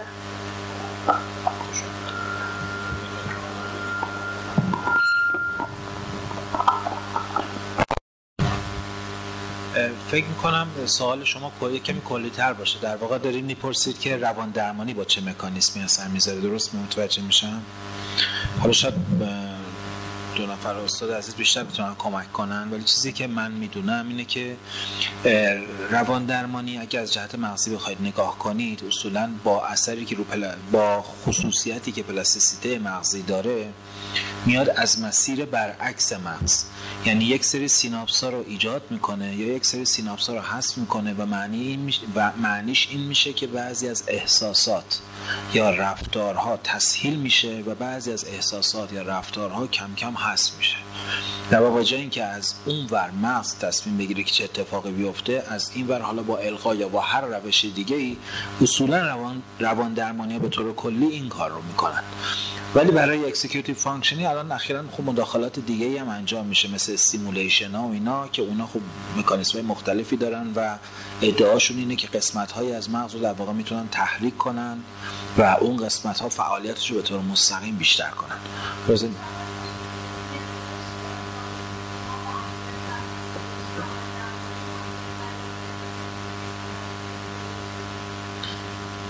من جواب این سوال نمی‌دونم. شاید آقای دکتر مکری آقای دکتر احترامی بیشتر بدونن. و ندیدم پژوهشی که اینها رو با هم مقایسه کنه. اما اون stimulation ها هنوز در مورد اثر بخشش حتی هرچند که متا آنالیزای در اومده که نشون دادم مثلا RTMS TDCS و اینا روی یه سری از خصوصیات حداقل من راجع به اعتیاد مطالعه کردم روی craving و اینا اثر بخشی داره. به خصوص مثلا رو لوب prefrontal وقتی میدم و inhibition تشدید می‌کنن دیدن که craving و رفتار اعتیادی کم میشه. ولی هنوز به نظر من میاد که مقدار controversy ه من نمی‌دونم چیزی به نظر بقیه اساتید داشته. این نکته اصلی رو آقای دکتر فرمودن. در مورد این stimulation ها چهار گروه چهار دسته تقسیم می‌کنن که توی بعضی ها نشون داده شده که موثرتره تو بعضی ها نیست اما هنوز قسم نمیشه خورد. در مورد بخش اول سوالتون دو تا کتاب هست به نظرم کمک می‌کنه. یکیش نوروسایکوتراپی اسمش که دقیقا همین سوال پاسخ میده خیلی مفصل که چطور این اتفاق میفته یکم نوروسوسیولوژی که نشون میده اتفاقات اجتماعی چطور می‌تونه مابعضای درون نورانی داشته باشه. خیلی واقعا برای رویکرد بالینی ما داره تاثیر خودش رو نشون میده. یعنی مرتب دارن این صحبت رو می‌کنن. تو و خصوص حوزه اعتیاد باید فعالیت باشه باید بیهیویر تغییر کنه. یعنی من فقط بشینم راجع به مشکلاتم حرف بزنم نق بزنم از بدی های خانوادم بگم ظلمایی که مادرم کردم بگم اکثرا خوب نمیشن. شما دیدین؟ اولش ممکنه یه حس خوب پیدا کنن بعد ولی بعدش می‌بینی همون تو اون مدار دارن میرن. یعنی اون کامپوننت یا جزء بیهیویرال یا رفتاری داره مکرر توی روان درمانی ها تزریق میشه. و حالا من مثال براتون بزنم. مثلا روان درمانی ممکنه بگید آخه ما که باش بیهیویر تغییر نمی‌کنیم ما فقط راجع به شناختاش صحبت می‌کنیم. اون شناختاش منوط به تغییر بیهیویره مثلا شما در نظر بگیرید بیماری که میاد پیش شما و میگه تا زمان این که مثلا مادر من اینجوری رفتار می‌کنه من خوب نمیشم. این داره منو بدبخت می‌کنه. در صورتی که روان درمانی شما شاید اگه خوب موفق باشه این insight این آگاهی رو بهش میده. ببین مشکلت اونجا نیست. مشکلت اینه که شما این executive function رو نداری. هیچ فعالیت موثر مفیدی نکردی و ذخیره ای برات نشده. یعنی در واقع اون شکایت کردن رو رها کن و درباره تغییر سبک زندگیت منجر بشه. من یه مثال دیگه براتون بزنم. در میارن هی مکرر که آدمای موفق کیا هستن و چجوری موفق میشن به مشکلاتشون غلبه کنند مثلا یکی از شاخصهای خیلی خوبی که شما در حوزه کار و روابط بین فردیت موفق میشی یه اصلی است که جامعه شناسا در آوردن بهش میگن weak ties یا پیوندهای ضعیف. بیشتر افرادی که اینجا هستن پیوندهای ضعیف با هم دارن. یعنی همدیگر رو می‌بینن سلام علیک می‌کنن. حتی ممکنه اسم همدیگر هم ندونن. ولی اومدن دیدن وقتی استرس یا فشار کار یا بحران پیدا میشه به طرز معجزه آسایی weak ties شما از close ties شما مهمتره. یعنی شما فرض کن کلینیکت داره shut down میشه ممکنه بگی به سه تا دوست صمیمی گفتم هیچ اتفاقی برام نیفتاد. ولی با کمال تعجب مثلا یه خانم دکتر یا آقای دکتر اینجا می‌دیدیم سلام علیک می‌کردیم رفتم گفتم همچین مشکلی پیدا شده. گفت چرا مشکل پیدا شده؟ من تو معاونت دما آشنا دارم. بیا بگم درست میشه. بعد با کمال تعجب درست میشه. وقتی اومدن دیدن آدم های موفق weak ties شون خیلی بیشتره. و weak ties با انرژی درست میشه. یه نظریه خیلی ساده راجع به اعتیاد معتادا میگه اینا weak ties ندارن. و میگه شما اصلا یه پرسشنامه اینجوری در آر آشنایان خود را در کلانتری راهنمایی رانندگی اداره بیمه اداره نمی‌دونم چی اداره فلان فهرست کنید. یا اصلا میگن که ببین این تلفن دستت. ببین می‌تونی توی مثلا راهنمایی رانندگی اداره خلافی یه آشنا بتراشی. اونی که می‌تونه احتمال موفقیتش در زندگی خیلی بیشتره. و من حتی بیزنسمنای خیلی موفق دیدم. که سوالشون این نیست چی درس خوندی چی. میگه برو ببین فلانجا می‌تونی آشنا پیدا کنی و این آشنا پیدا کردن هم محصول خلاقیت هم ویک تایزه پس شما اگه فقط با سه تا آدم صمیمی هستی و با اصلا دنیای بیرون قطع رابطه گری مطلقا این کار نمی‌تونی بکنی. یا حتی یه چیزای ساده میگن. من فکر می‌کنم شاید بهترین تست باشه برای دانشجوها. مثلا این میاد می‌پرسه من برم چی بخونم؟ این اصلا این سوال که می‌کنه من راستش بخوای تو دلم میگم ولش فایده نداره. یعنی اصلا این خلاقیت اولیه هم نداره که بره مثلا گوگل رو search کنه و دیگه حتی مثلا برو یه فیلم سینمایی پیدا کنه اون تو اسمش چیه اون اسمو بزن تو ببین این نویسنده رو بزن ببین اسمش چی میاد نمی‌دونم مقاله‌های دیگه رو ببین reference اشو نگاه کن. یعنی نمی‌تونه weak ties برقرار کنه. weak ties با رفتار برقرار میشه و خیلی از ما می‌بینیم که همینا تو روان درمانی القا میشه. و وقتی اینا رو شکل میدن اون تغییرات تو مغز اتفاق میفته. آقای دکتر فرودیان اشاره فرمودن مغز پلاستیکه. و داره به این نتیجه می‌رسه که این به نظر من بسیار جذابه که همونجور که عضله پلاستیکه. شما از بارفیکس آویزون میشی نمی‌تونی خودتو بکشی بالا. ولی کاملا پذیرفته شده است که اگر تمرین درست انجام بدی تغذیت خوب باشه بعد از این مدت می‌تونی. پس عین همینو میگن راجع به اینی که صبح زود بیدار شی.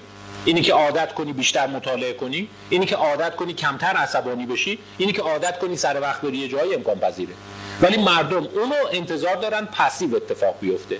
یعنی میرم یه سری حرف می‌زنم راجع به مشکلاتم حرف می‌زنم بعد حل میشه. در صورتی که اونوری رو کمدیه. مثلا شما بگید خب من نشستم راجع به شما صحبت کنم. من همیشه از این هیکل نحیفم احساس بدی داشتم. این شکم منو اذیت می‌کرده. من فکر کنم تقصیر مادرمه. بعد شما می‌ذاره به گذشتهش برید بعد بیاد بیرون هیکلش درست بشه. بعد شما هم چیزی امکان پذیر نیست. پس روان درمانی هم باید به اون سو بره. تغییر رو در واقع از تغییر رفتار شروع بکنه. من به role فعال بیمار خیلی اعتقاد دارم. و سال به سال که دارم میرم جلوتر این احساس رو دارم که مبادا ما مریضامون رو تو موضع passive بذاریم. که بیا اینجا غر بزن راجع مشکلات درد بزن معجزه میشه خوب میشی. اصلا خوب نمیشی. و به شوخی میگم این رو لغت نشاید ناشایستی باشه اسمشو گذاشتم NNZBT therapy دیگه. نق نزن زور بزن تراپی که در واقع به جای اینکه همه شکایت کنی باید تلاش کنی. بعد شروع کنی محیط خودت رو تغییر بدی. و طرف میگه نمیشه باید از مینیمم شروع کنی. آره وقتی تو باشگاه میریم که اون سنگینه من نمی‌تونم بلند کنم. میگه خیلی خوب بیا از این کوچیک‌ترین دمبلی اینقدی هست از اینا شروع کن. بعد اونو که دیگه می‌تونی بعد اینو هی بلند می‌کنی سنگین می‌کنی سنگین می‌کنی تا به اون می‌رسی. اینم من از پس مادرم بر نمیام از پس پدرم بر نمیام. اینجوری داره. ولی خب دیگه از پس نمی‌دونم این راننده که باش دعوا داری ماشینشو پارک می‌کنه اونجا که می‌تونی اونو حل کنی. یکی یکی باید حل کنی بری جلو. خب یکی از آقایون لطفا. اگر پرسشی هست؟ خب از آقایون پرسشی نیست از خانوما بفرمایید دوباره. بله بله بفرمایید.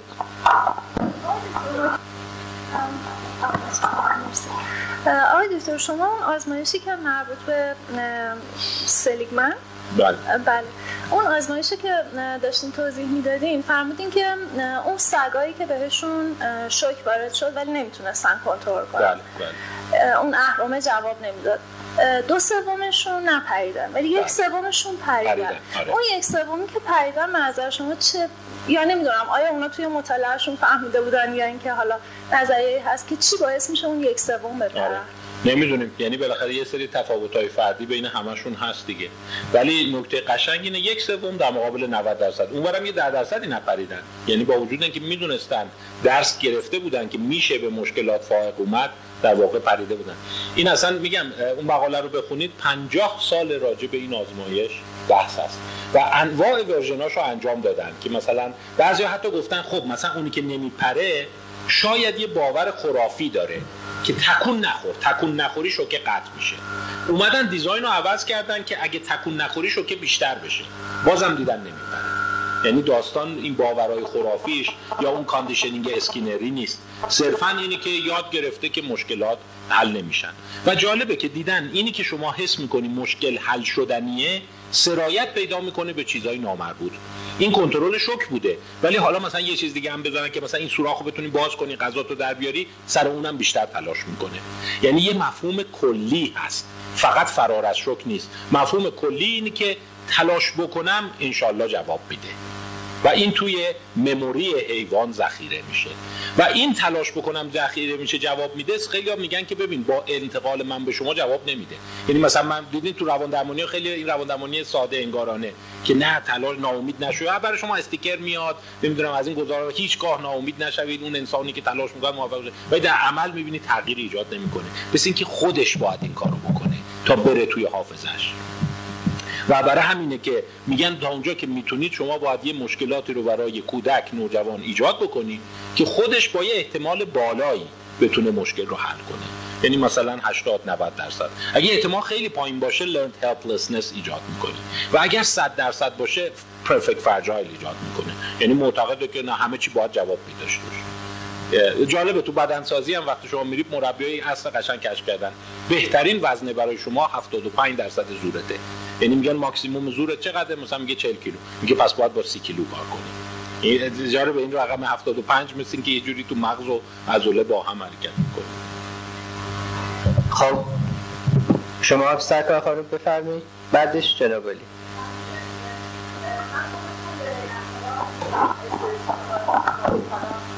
پیدا کردن استرس متناسب خب یه مقدار سخت هستش بله.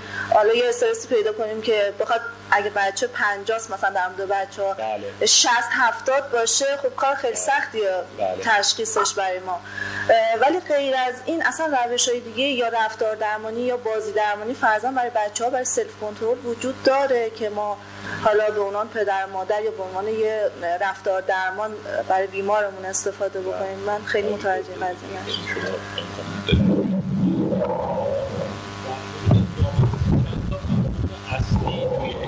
کنترل هست دیگه. یکیش تحمل ناکامیه. یعنی مثلا ببین بازی می‌کنیم چند بار بازی می‌کنیم یه- چند بارش میبازی. بعد دیگه پاداش نمی‌گیری. یعنی می‌فهمه همیشه پاداش نمی‌گیری. یکی دیگهش delay of gratification. یعنی مثلا همینجور که آقای دکتر فرمودن مثلا غذا که می‌خوایم بدیم ببین باید این بخوره بعد اون. اول این بعد تو. نوبتت بشه. یعنی هر چیزی فوراً به دست نمیاد. بخواید مارتین سلیگمانی بهش نگاه کنید. مثالای خیلی زیادی میشه زد. مثلا این چیز خیلی جذاب می‌خوای خیلی خوب پس باید پولاتو جمع کنی. من روزی بهت مثلا هزار تومن میدم تو کم کم جمع کن ببین 20000 هزار تومن شد اون موقع میری تهیهش می‌کنی. یعنی هم delay gratification ه هم کنترل یاد می‌گیره. که یعنی یه راه داره اگه من پولامو هی- حیف و میل نکنم بهش می‌رسم. و در واقع این مکانیزم هر چقدر شباهتی داره بین ورزش و این. میگم مثلا الگوی ورزش بسیار الگوی قشنگیه. که یعنی شما حرکت رو میگن باید تنظیم کنی فشارش رو تنظیم کنی و وقتی موفق شدی یه پله میری بالاتر. یعنی همین که شما حرکت رو مستر شدی دیگه میگن فایده نداره با اون حرکت کار کردن. باید یه ذره سخت‌ترش کنی. بازی رو باید سخت‌تر کرد. همین که رو دایره میری. حالا فکر کن مثلا 5 تا بری یه قدم نری. یعنی دوباره یک اینهیبیشن و کنترل یاد بگیرن.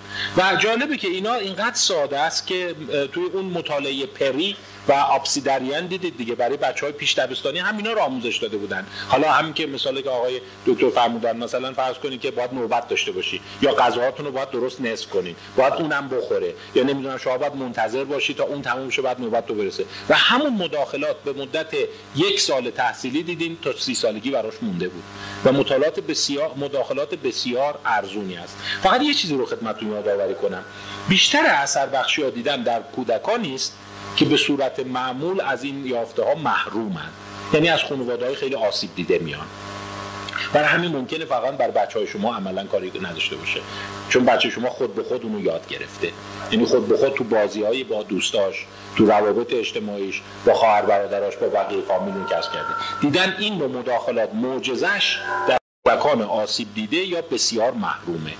برای همین شاید برای همه اجتماع برای اون کودکی که از یه خانواده خیلی آسیب دیده پدر الکلیک میاد این کارایی که آقای دکتر فرمودن معجزه می‌کنه. ولی اونی که توی خانواده متوسط به بالا رشد کرده دیدن به غیر مداخله فرقی نمی‌کنه چون به طبیعی اونو کسب کرده. برای همین کار ملی نمی‌تونه باشه. یک پیشگیری از کانونهای آسیب دیده است.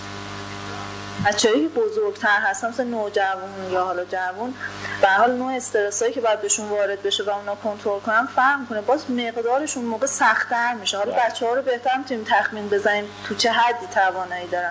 ولی مثلا انتخاب مدرسه مثلا برای یه نوجوان اینکه آره اون لولش چقدر از لول بچه من بیشتره و باعث آسیب میشه یا باعث بله، بله، در واقع پیشرفتش میشه. یعنی فائق میشه به قضیه اون طرفش هم ببینید پرفکت فراجایل ایجاد می‌کنه. همه چی آب خوردنه. یعنی همه چی اصلا زوری نیست. حالا باید پس اگر 50 تی مدرسه 70 پیدا کنیم. پیدا کردن خب این پیدا کردن خیلی کار بله. سختیه. ولی متاسفانه من می‌تونم بگم بیشتر آسیب ها برای همینه که از نظر اجتماعی دو حالت میشه. یه سری زیادی هستن که واقعا اونوری هن. یعنی از پسش بر چون شما 90 درصد مردم اون رشته که می‌خوان تو دانشگاه قبول نمیشن. یعنی یه ناکامی سنگین اون داریم. یه درصد کمی هم هستن که در واقع هیچ تلاشی نمی‌کنن چون تو زندگیشون همه چی بوده. ولی به نظر اونوریه بیشتر تو جامعه چیز داره که اجازه بدیم دیگران هم بتونن یه دستاوردهایی داشته باشن. یعنی به خصوص مثلا تو تمای ورزشی هنری اینا. یعنی بچه هست که میگه واقعا تو هیچ چیزی ندرخشیده یعنی تفلکی اینقدر رقابت تنگ و فشرده است که هیچ جا حس منظورش اینه که پیدا کنیم تو چی می‌تونه بدرخشه مثلا. لاقل بتونه به مشکل اوورکام چون دیدید وقتی به استرس باید حتما استرس باشه. یعنی شما باید نگران باشه اینی که میگه من فردا امتحان نمی‌دونم مسابقه فوتبال دارم قلبم داره می‌زنه اتفاق خوبیه دیگه. یعنی استرس داره. که این بتونه اون استرس رو یاد بگیره هدایت کنه. یا فردا امتحان دارم. و بعد خوب پاس بشه یا در قریب به اتفاق موارد خوب پاس بشه تروماتیزه نشه. آیدی بفرمایید. یعنی ببخشید تو یعنی ما واقعا اراده رو اینجوری نگاه کنیم خیلی جذاب میشه و حتی دیدین اون مقاله اشاره کرده بود American Workforce نیروی کار آمریکا. یعنی معتقد بود این قضیه تبعات ملی می‌تونه داشته باشه. یعنی اگه یه ملتی باشه که همش شعار نمی‌تونه مفایده نداره و زور نزن و آقا هیچ فایده نه اصلا اینا درست نمیشه این واقعا مصری میشه. یعنی بعد از یه مدت شما می‌بینی واقعا آدمای با اراده سمج با پشت کار کم میشن. همه به وادادگی عادت می‌کنن. و برای همینه که این مقاله ها این مثلا اون پناس بود در واقع Proceedings of National Academy of Science. در واقع اقتصاددان و فیزیولوژیست و پزشک و روانشناس رو جمع کرده که میگه آقا همینجوری بریم مثلا این طبقات این خانواده های محروم اینو بچه هاشون چی میشه؟ آیا اینا اصلا به دردی می‌خورن یا همش ناامید و آخرش همه الکلیک و نمی‌دونم تو خیابون ولو اینا در و اینی که ما بگیم مواد بده این نیست. داستان اینه. که بتونند یاد بگیرند در واقع کنترل رو. حالا این اصلا قابل ارزیابیه که ببینیم مثلا چقدر این شاخصایی داره. شاخص ورزشی شاخص خوبه. چقدر ورزشکار حرفه‌ای داری. چقدر آدم سمج داری. چقدر پیانیست حرفه‌ای داری. یعنی آدمایی که وقتی توی جریان گیر می‌کنن حسابی با سماجت میرن جلو. در مقابل یه انبوهی هستن که متاسفانه شما می‌بینید تو هیچ چیزی دنبال کار حرفه‌ای نمیرن و expertise اون چیزی که اندرس میگه ندارن. یعنی حتی می‌بینید لوله کشه لوله کشش هم نرفته خوب یاد بگیره. حاصل هم نیست چهار تا مثلا پروسیجر جدید یاد بگیره. اصلا حوصله نداره مغازه‌شو یه ذره تغییر دکوراسیون بده که درآمدش بیشتر بشه. یعنی کاملا رها شده. من اینو فکر می‌کنم یه اصلا تو اشل ملی معنی داره. بفرمایید دکتر. شما. سلام عرض می‌کنم. خیلی متشکرم از مفهومی که مطرح شد. اما میگم من فکر نمی‌کنم اصلا ما کم بوده استرس داشته باشیم که بخوایم به نوجوان یا جوانمون بخوایم استرس وارد بکنیم. اینقدر استرس های تعریف نشده داریم و فراوون که اصلا از دست ما خارج بیشتر باید سعی کنیم اونا رو کنترل بکنیم تا اینکه بیایم یه کار جدید بریم بهشون. من خواستم اینو بگم که یه مقداری احساس می‌کنم که ما دنبال یک یونیفرم هستیم تو خیلی از مسائل که تن تمام افراد جامعه اون بکنیم یک یک بارچه سازی بکنیم برای اینکه بتونیم تهش به یک درصد و به یک نتیجه ای برسیم مثلا شما بحث نظم رو که بحث خیلی قشنگی بود مطرح کردید ما خیلی از اوقات می‌بینیم که اصلا در نوابق چیزی به عنوان نظم وجود نداره. یعنی فکر می‌کنم که بر طبق معیارهای اس ام اکثرا اسکیزوفرن اکثرا باید بستری بشن اکثرا باید بهشون دارو داده بشه و اینها معمولا هم منشأ یک اتفاقات خیلی بزرگی بودن در دنیا. بسیاری از این مفاهیم به نظر من مفاهیم اعتباری هستن که ما می‌خوایم بیایم در عالم واقع از اونها نتیجه بگیریم. فرض کنید موفقیت. مفهومش چیه؟ کامیابی چیه؟ یعنی می‌خوام بگم کالچر اینجا خیلی خیلی مطرحه. اون چیزی که ما اینجا بهش میگیم موفقیت اون چیزی که شما بهش میگین موفقیت ممکنه برای من ناکامی باشه و بالعکس من می‌خوام بگم که این نتایج خیلی مولتی فاکتوریاله خیلی سخته که ما باش الگو درست کنیم برای همه و به نتیجه برسیم. ولی مسیر رو شاید بتونیم تعریف کنیم. ولی اون نتیجه گیری ها من فکر نمی کنم خیلی سریع بتونیم گسترده بکنیم برای همه تعریف بکنیم و بگیم همه توی این الگو می‌تونن به این نتیجه برسن. فقط این رو بگم که کد وجودی آدم ها با هم دیگه یعنی اون شناخت اون کد وجودی در هر فرد من فکر می‌کنم کلید ورود به حل مشکلات اون فرد باشه و یونیفرم درست کردن فکر نمی‌کنم نتیجه بده من البته فرمای شما یکی دو تا نکته رو بگم چون اهمیت داره. وقتی های اچیورا رو زندگیشون رو بررسی کردن تو حوزه های اچیومنتشون فوق العاده ارگانایز بودن. یعنی اون تو حوزه های دیگه اجتماع مثلا ممکنه تو غذا خوردنشون تو معاشرت هاشون شما حس می‌کردی شلخته است یا بی‌نظمه. ولی به طرز به طرز واقعا حیرت آوری اون کاری که می‌کرده رو سختگوش بوده و بسیار منضبط بوده. یعنی این یافته هست. و برای همینه که خیلی ها گفتن این تریت تریت نیست استیته مثلا حتی این آهنگسازهای برجسته نقاشای برجسته دیدن بسیار بسیار تو اون حوزه کار کردن. یا یه چیز جالب دیگه که در آوردن اینه که بیشتر اینها مستر پیساشون در میان انبوهی از کارهایی بوده که انجام دادن. یعنی ضریب مستر پیس به کار یه چیزی حدود مثلا یک به پنجاه بوده. و خیلی از اینا رو حواسشون نیست. مثلا راجع به موتسارت باخ نویسن آهنگسازهای معروف دیدن. تعداد آثاری که این خلق کرده خیلی خیلی بیشتر از اینیه که ما ازشون الان داریم. اون تا اکثریتشون اونا پرت رفته یا اصلا مورد توجه قرار نگرفته. یعنی سختکوشی و پرکاری توش بوده. و یه یافته قشنگ دیگه هم براتون بگم که تفسیر قشنگی داره. دیدن های اچیورها ظاهرشون با اکثریت جامعه یه مقدار متفاوت تره یعنی اومدن دیدن مثلا برنده جایزه نوبل امکان اینی که با شلوارک و دمپایی تو خیابون دیده بشه بیشتر از مردم عادیه. منتها این یه یافته قشنگ جامعه شناسیه. بهش میگن در واقع credibility در واقع credibility credits. میگه وقتی شما به قدرت خوبی می‌رسی اون موقع جرأت داری که از کنونشن دور بشی. یه جمله قشنگی از اون کارتون سیمپسون ها هست از هومر سیمپسون. میگه که من خیلی دوست دارم پیرن صورتی گلگلی سر کار بپوشم. بعد زنش میگه خب چرا نمیپوشی؟ میگه آخه اونقدر من نه طرفدار دارم نه خوشنامم. راست میگه اگر شما مثلا خیلی معروف باشی خوشنام باشی با پیرن گلگلی هم بیای که زیبت خورده نمی‌گیره جذابتر میشی ولی اگر توی اون لایه در حال ریزش یا ته خط باشی اون موقع سریع stigmatize میشی. برای همین جالب بود که این در واقع credit ها یا اعتبار اندوخته شده افراد اینه که این نیست که از روز اول اینجوری. میگه اینا اینقدر اعتبار جمع کردن که می‌تونن متفاوت باشن. یعنی چون وضع مالیشون یا خیلی خوبه یا وضع و در واقع تو شهرت بالا هستند یا موفقیت بالا دارن اجازه دارن کارهای خلاف بکنن. یعنی مثلا فرض کنید که اگر شما در لایه متوسط برای همین یه پدیده بهش میگن میگن در واقع خطر لایه متوسط. میگن لایه های متوسط چون این ترس رو دارن. که همواره چیزی برای از دست دادن دارن از اون کانونشنالیسم اونورتر نمیرن. ببین موهاتو اینجوری نزن. این پیرن نپوش. این لباس رو نپوش. تو اداره. ولی اگه شما تو اون اشل بسیار بالا باشی یه نابغه باشی یه فردی باشی که خیلی بهت احتیاج داره موقع می‌تونی پیرن گلگلی و دمپایی هم بپوشی بیای راه بری تو خیابون چیزی هم بد نگن. و در بله مود هم میشه آره. و برای همین میگن که در واقع بهش میگن تهدید طبقه متوسط. که طبقه متوسط هست که در واقع سنت و کانونشنالیسم رو دامن می‌زنه. برای اینکه همواره در خطر از دست دادن موقعیتشه.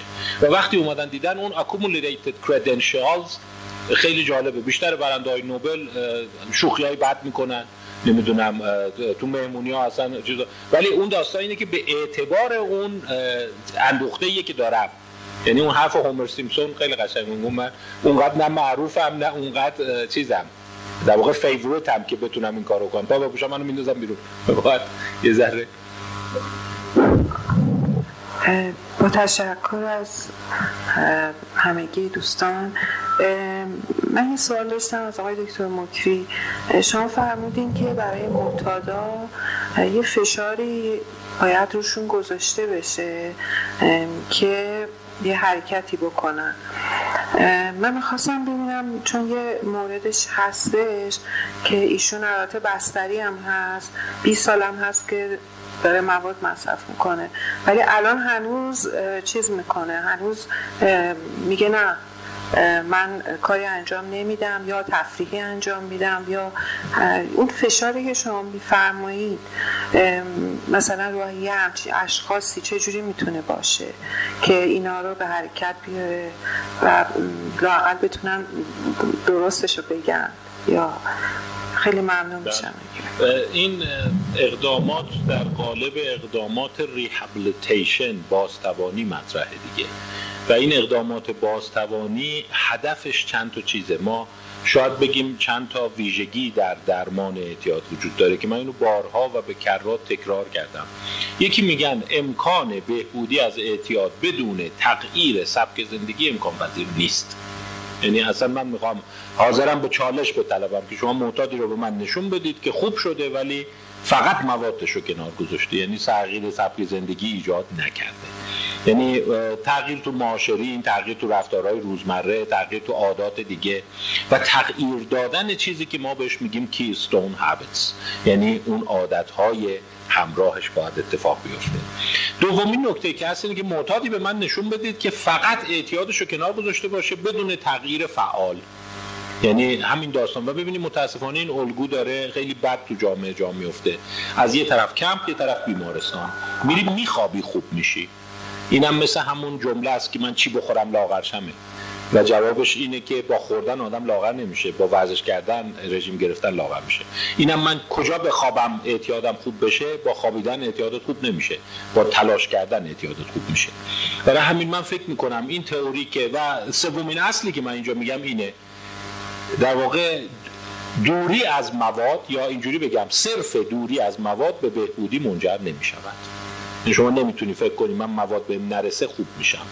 مثل اینی که شما بگین یه نفر لحجه بدی داره دست خط بدی داره و ما مانع نوشتن و حرف زدنش شدیم و با کمال تعجب بعد 6 ماه که هیچی حرف نزد شروع کرده این بلبل با لحجه خوب یا با خط خوب نوشتن. این امکان پذیر نیست. پس فرایند اعتیاد یک فرایند فعاله و انسان هایی که می‌خوان واقعا مواد رو کنار بذارن باید این پیام رو جامعه بهشون بده که با خوابیدن تو کمپ بیمارستان سرم نمی‌دونم اینا آره ممکنه یه سر سردردت خوب بشه اسهالت خوب بشه لرزت خوب بشه. ولی اون اصل executive function با تلاش خوب میشه که ما اون رو تحت عنوان rehabilitation میگیم. مراکز rehabilitation هم تو دنیا رشد کرده. میگه باید سر وقت بیدار شی فعالیت ورزشی داشته باشی فعالیت هنری داشته باشی دلخوشیات رو دامن بزنی معاشرت تو افزایش بدی به ظاهرت برسی یه تغییری تو معاشرین ایجاد کنی. همه اینا باید اتفاق بیفته. و من اینو فکر می‌کنم واقعا باید شعار ملی بشه. یه مقدار این داستان دیگه شورش در اومده که خیلی یه رول پسیو میری اونجا میخوابی حالا این نشد میری پیش یکی دیگه میری پیش یکی دیگه. فقط یکی از این کمپ ها یا پزشکا بالاخره شما رو علاج می‌کنه. نمی‌دونم. آقای دکتر بفرمایید جناب علی. جناب دکتر مکری سوال من این بود که از این سوالی که شما فرمودید گفتید که کسی که دنبل می‌زنه یا مثلا داره پیانو کار می‌کنه لذت می‌بره یا در موقع داره می‌کشه. میشه خود باز کنید تا من یه کامنتی داشتم. ببینید سوالی که تو میزگرد اون دو نفر مطرح شد اینو خود اون خانم داکورت مطرح کرد و این میزگرد رو تشکیل داد. یه طرف آندرس اریکسون نشست تئوریسین یه طرف میهای چیکسنت میهایی نشست. میهای چیکسنت میهایی معتقد بود high achiever ا. اونایی که تو زندگیشون موفقن. از کارشون آنچنان لذت می‌برن که هنگام کار میرن تو state flow یعنی اصلا گذر زمان رو متوجه نمیشن. یه جوری بسیار براشون اون حس لذت بخشه. مثلا فرض کن اگر شما یک آهنگساز یک خواننده یک فوتبالیست هستی اون لحظه ای که داری اون فعالیت رو انجام میدی میگه اصلا دیگه اصلا زمان برام پرواز می‌کنه. لذت بخشترین لحظه عمرم در مقابل اون آندرس میگه نه این یک تلاش زحمت بره یعنی اون ساعتی که اون داره میره صبح زود ما خوابیم اون داره ورزش می‌کنه تفلکی واقعا داره اذیت میشه. واقعا خسته میشه. اونم مرخصی دلش می‌خواد. اونم دوست داره که قبل از دو ساعت تمرین بیاد بره خونه مثلا بشینه صبحانه بخوره ولی هی به خودش فشار میاره اکتیولی و این بحث است که آیا شما ممکنه از کار افورتفول به صورت لذت بخش انجام بدید یعنی اون کاری که بقیه براشون عذابه برای شما لذت باشه. یعنی دکتر بس اینجا اینی که صحبت سر اون بسته انتخابی ایناست. یعنی بعضی آدم ها فقط انتخاب های محدود ولی عده دیگه هستن که بسته انتخابی دارن. یعنی مثلا فرض بفرمایید همون کسی که پیانو یا اون کسی که فرض کنید که تو باشگاه ورزشیه یه برنامه ورزشی داره و می‌دونه که ته این برنامه ورزشی مثلا می‌تونه یه اندام فیت پیدا کنه. بله. بعد در نتیجه این بسته انتخابی توتال لذتی این آدم رو در مجموع می‌بره بالا. و دنبالش هست. ولی قطعا تو مسیر اون هم لذت کمتری می‌بره هم داره زج می‌کشه. بله.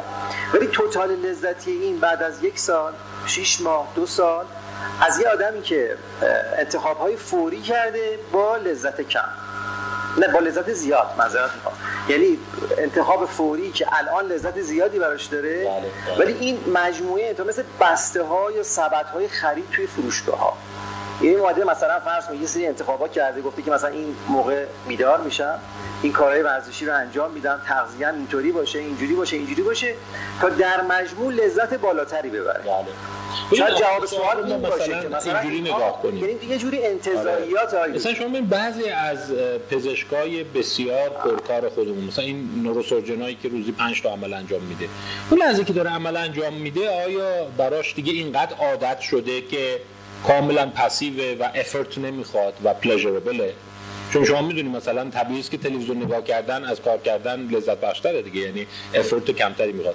سوال سر اینه که آیا کارهای پر افرت پر تلاش ممکنه بر اثر تکرار یا عادتی شدن یا بالاخره پیدا کردن جذابیت برای انسان ها چی بشه؟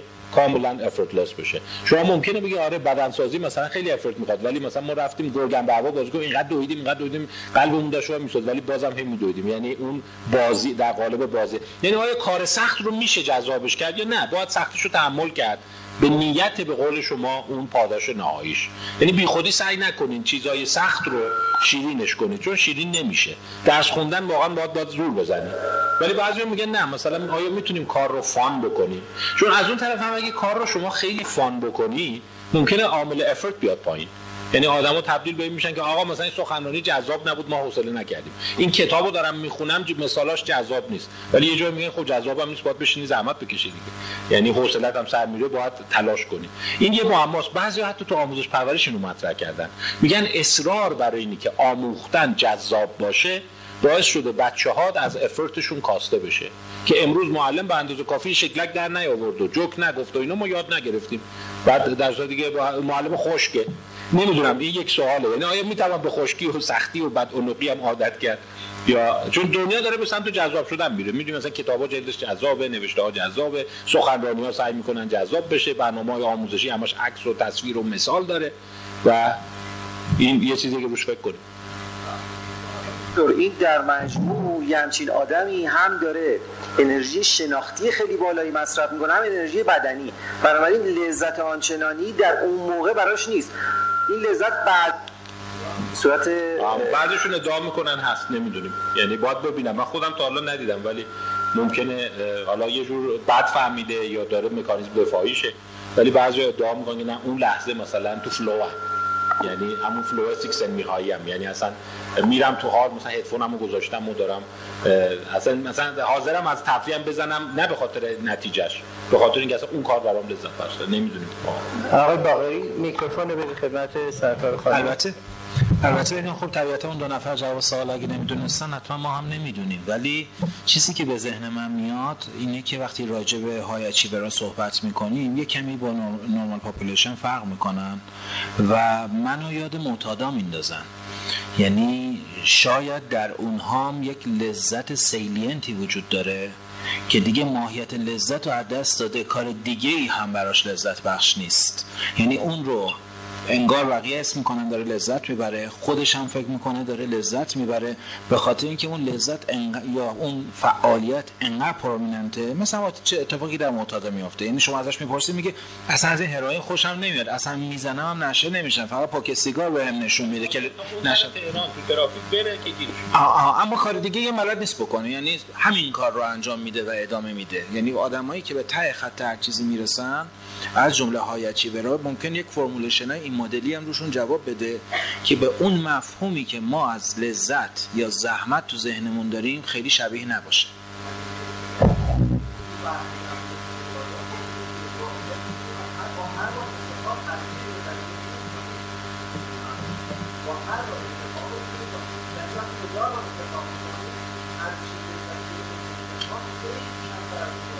ولی بعد از هزار بار این اتفاق نمیفته که اون لذت رو بذاره کنار یه لذت دیگه بذاره جاش. خب همین. سیلینسی یعنی همین دیگه. یعنی در واقع اونا ضعیف نمیشن. این انقدر داره بزرگ میشه که اجازه رشد به چیز دیگه ای نمیده. و خودش هم دیگه لذت بخش نیست.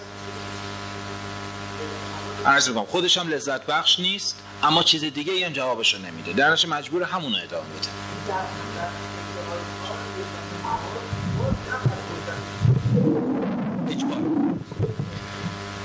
حالا این چون موضوع جالبیه اون تجربه شخصی از دوران قبلی که من مثلا مسئله ریاضی حل می‌کردم اون موقع واقعا لذت میبردم.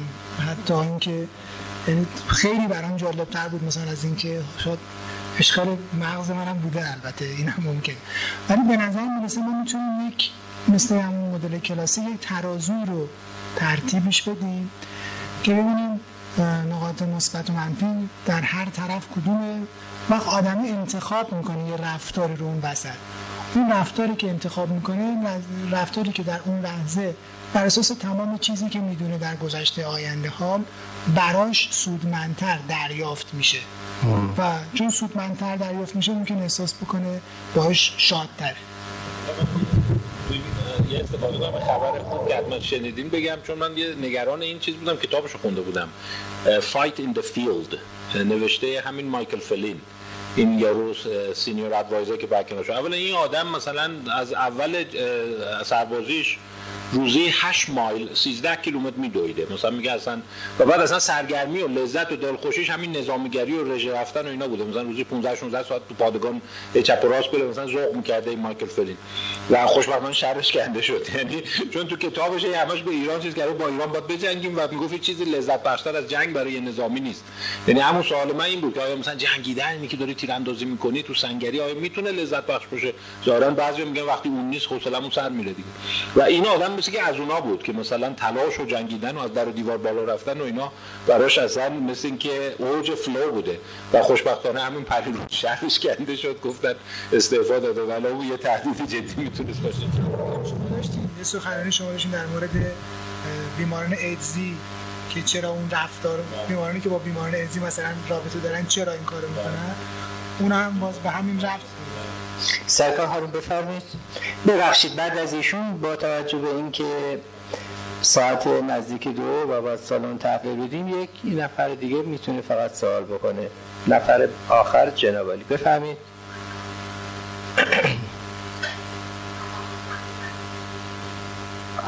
اطلاعات. سوال من در مورد ورکینگ مموریه شما خیلی جامعه در مورد زمان اوجش فرمود.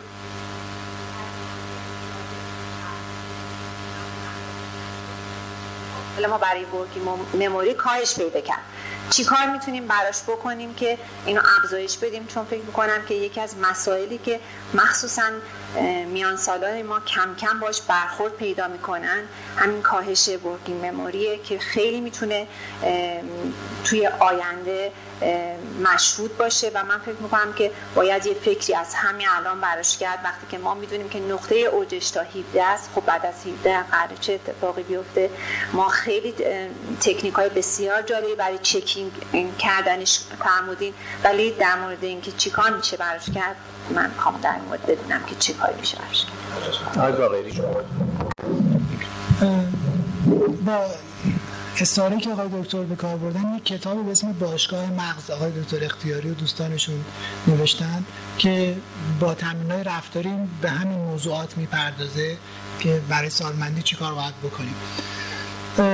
پس این ریفرنس وجود داره الان و چیزای مشابه اون. اما به طور خیلی اجمال ما بایستی ببینیم که هم, هم تمرین موارد مربوطه رو باید انجام مثلا بیشتر شعر به خاطر بسپریم بیشتر لطیفه به خاطر بسپریم. کلمات رو سعی کنیم که تو ذهنمون نگه بداریم. برای تصاویری وجود داره که تو اون تصاویر مثلا باید چیزهایی رو پیدا کنیم بعد این تصویر و این چیزی که پیدا کردیم ببریم یه جای دیگه منتقل بکنیم.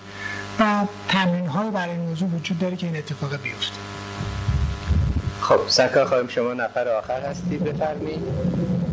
البته بزرگترین اینترنتش هم استرس دیگه یعنی استرس های زندگی. خوشحال میشه ضمن تشکر امروز واقعا جلسه خیلی پربار بود. البته مثل همیشه. من یه نکته رو می‌خوام بگم در مورد کنگره بین المللی امسال. یکی از این محققینی که از آلمان فکر کنم اومده بود یه دمپایی یه انگشتی پوشیده بود. بعد خیلی فکر من مشغول کرده بود. حالا یه جوری تا یه دو ماهی زنم درگی بود ولی به خودم پاسخ دادم که خب به هر حال کل عمرش رفته دنبال تحقیق و پژوهش و این داستانا و شاید هم حالا موضوع فرهنگی هم باشه. امروز من جوابمو گرفتم. یه سوال دارم در مورد اینکه خدمت سربازی در واقع برای افراد پسیو با توجه به صحبت های شما امروز می‌تونه چیز باشه موثر باشه. آره این اتفاقا سوال خیلی چیزیه به نظر من کلیدیه. من فکر می‌کنم که ببینید اگر ما می‌تونستیم از خدمت سربازی در جهت همین افزایش استرس و حس کنترل استفاده بکنیم بسیار فرصت طلایی برای کشور بود منتها کیفیت خدمات سربازی واقعا من نمی‌دونم. آیا بیشتر مستری و تسلط به کنترل یا اینه که صرفا خب یه وقت گذرونی و نمی‌دونم تحمل یه سری ساعات و از زیر کار در رفتنه بذارید من فکر ماه قبل خدمتتون گفتم دو مؤسسه ای که خیلی به منتال هست آمریکا کمک کردن و جالبه که بعدا اومدن چه راست میگی نتوش یکیش استارباکسه استارباکس جالبه حدود 180 هزار نزدیک 200 هزار شاید کارمند داره و نزدیک یک میلیون نفر آدمی که قبلا توش کار کردن. و جالب بود. خیلی از این افراد گفتن تجربه استارباکس برامون تجربه بسیار سازنده ای بود. چون بیشتر اونایی که می اومدن استارباکس کیا بودن. خیلی از بچه دبیرستانیایی که درس نمیخوندن نمی‌دونم از مدرسه خسته بودن از بابا ماماشون دعوا داشتن من پول تو جیبی لازم دارم پا شد میومد استارباکس. منتها استارباکس به جای اینکه بیا اینجا وایس دم صندوق پول بگیر چیز کن میگه بسیار سازنده است ظاهرا. حالا اگه تبلیغاتش نباشه. ولی این ادعاها رو یه سری روانشناسی که کارش رو بررسی کردن دیدن. دیدن نظم رو یاد میده. self regulation یاد میده. اینکه باید خیلی حواست باشه منضبط باشی سر وقت باشی orderliness رو یاد میده.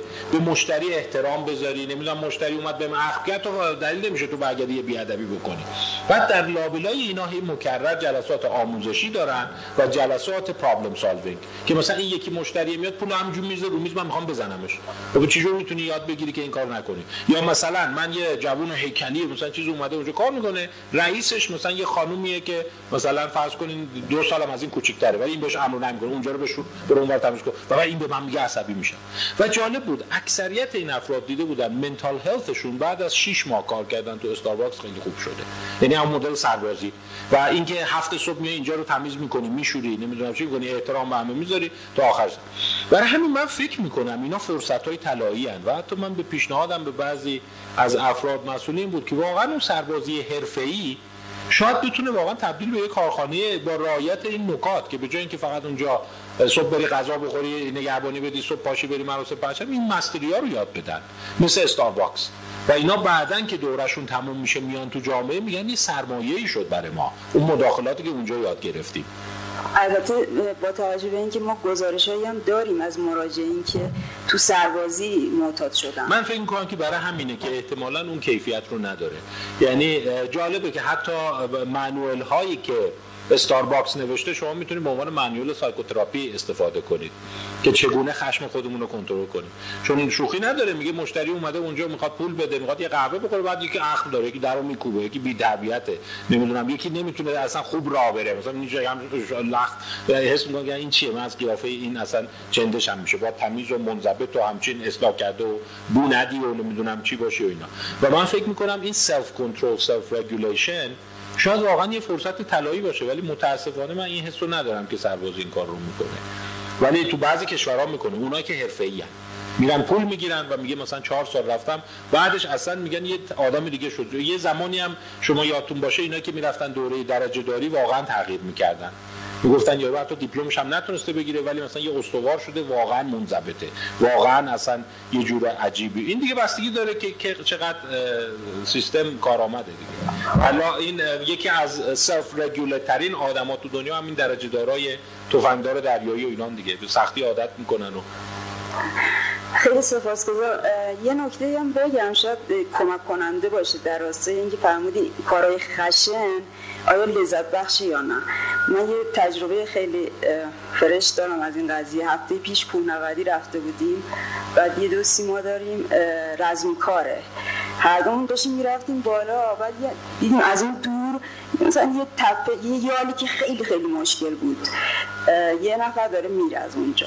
من تو ذهنم البته گفتم گفتم که واقعا اول تو ذهنم البته. عجب پشتکاری داره خوشبالش از اونجا رفته بالا. ولی این آقایی که رزمی کار در واقع هم نورد ماست چیزی که اومد تو ذهنش این بود که چقدر خوب می‌شد از اینجا با تیر ایشونو می‌زدیم. یعنی زاویهش خیلی خوبه که مثلا با تیر. ولی واقعا این می‌دونی یک سوال آموزش پرورشه که میگن learning can be fun. شما می‌تونی مثلا با آهنگ و موسیقی زبان یاد بگیری. دیدی از این برنامه هم اومده مثلا شعر بخونیم زبان یاد بگیریم.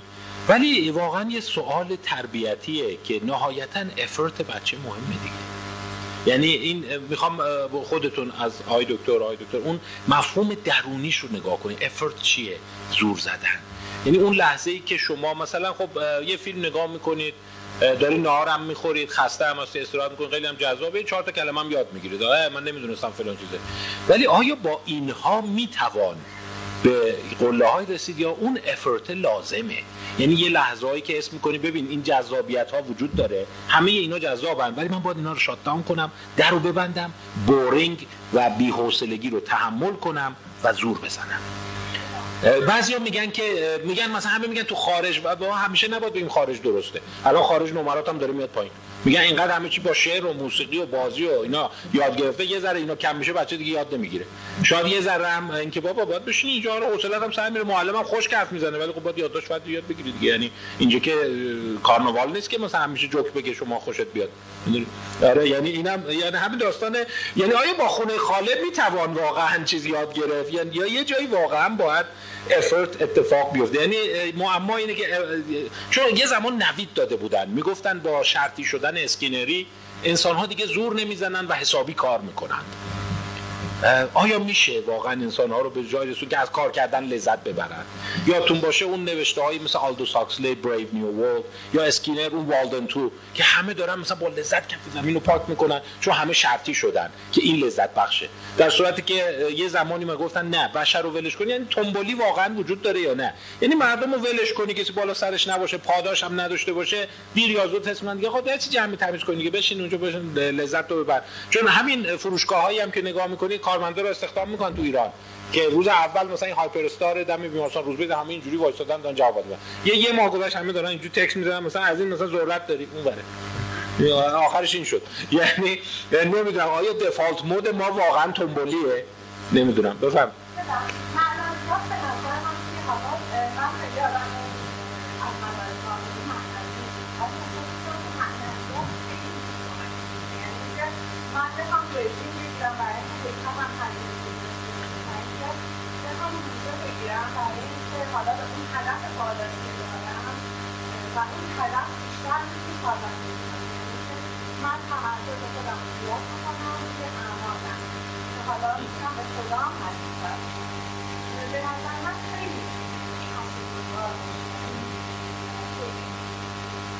بله بله.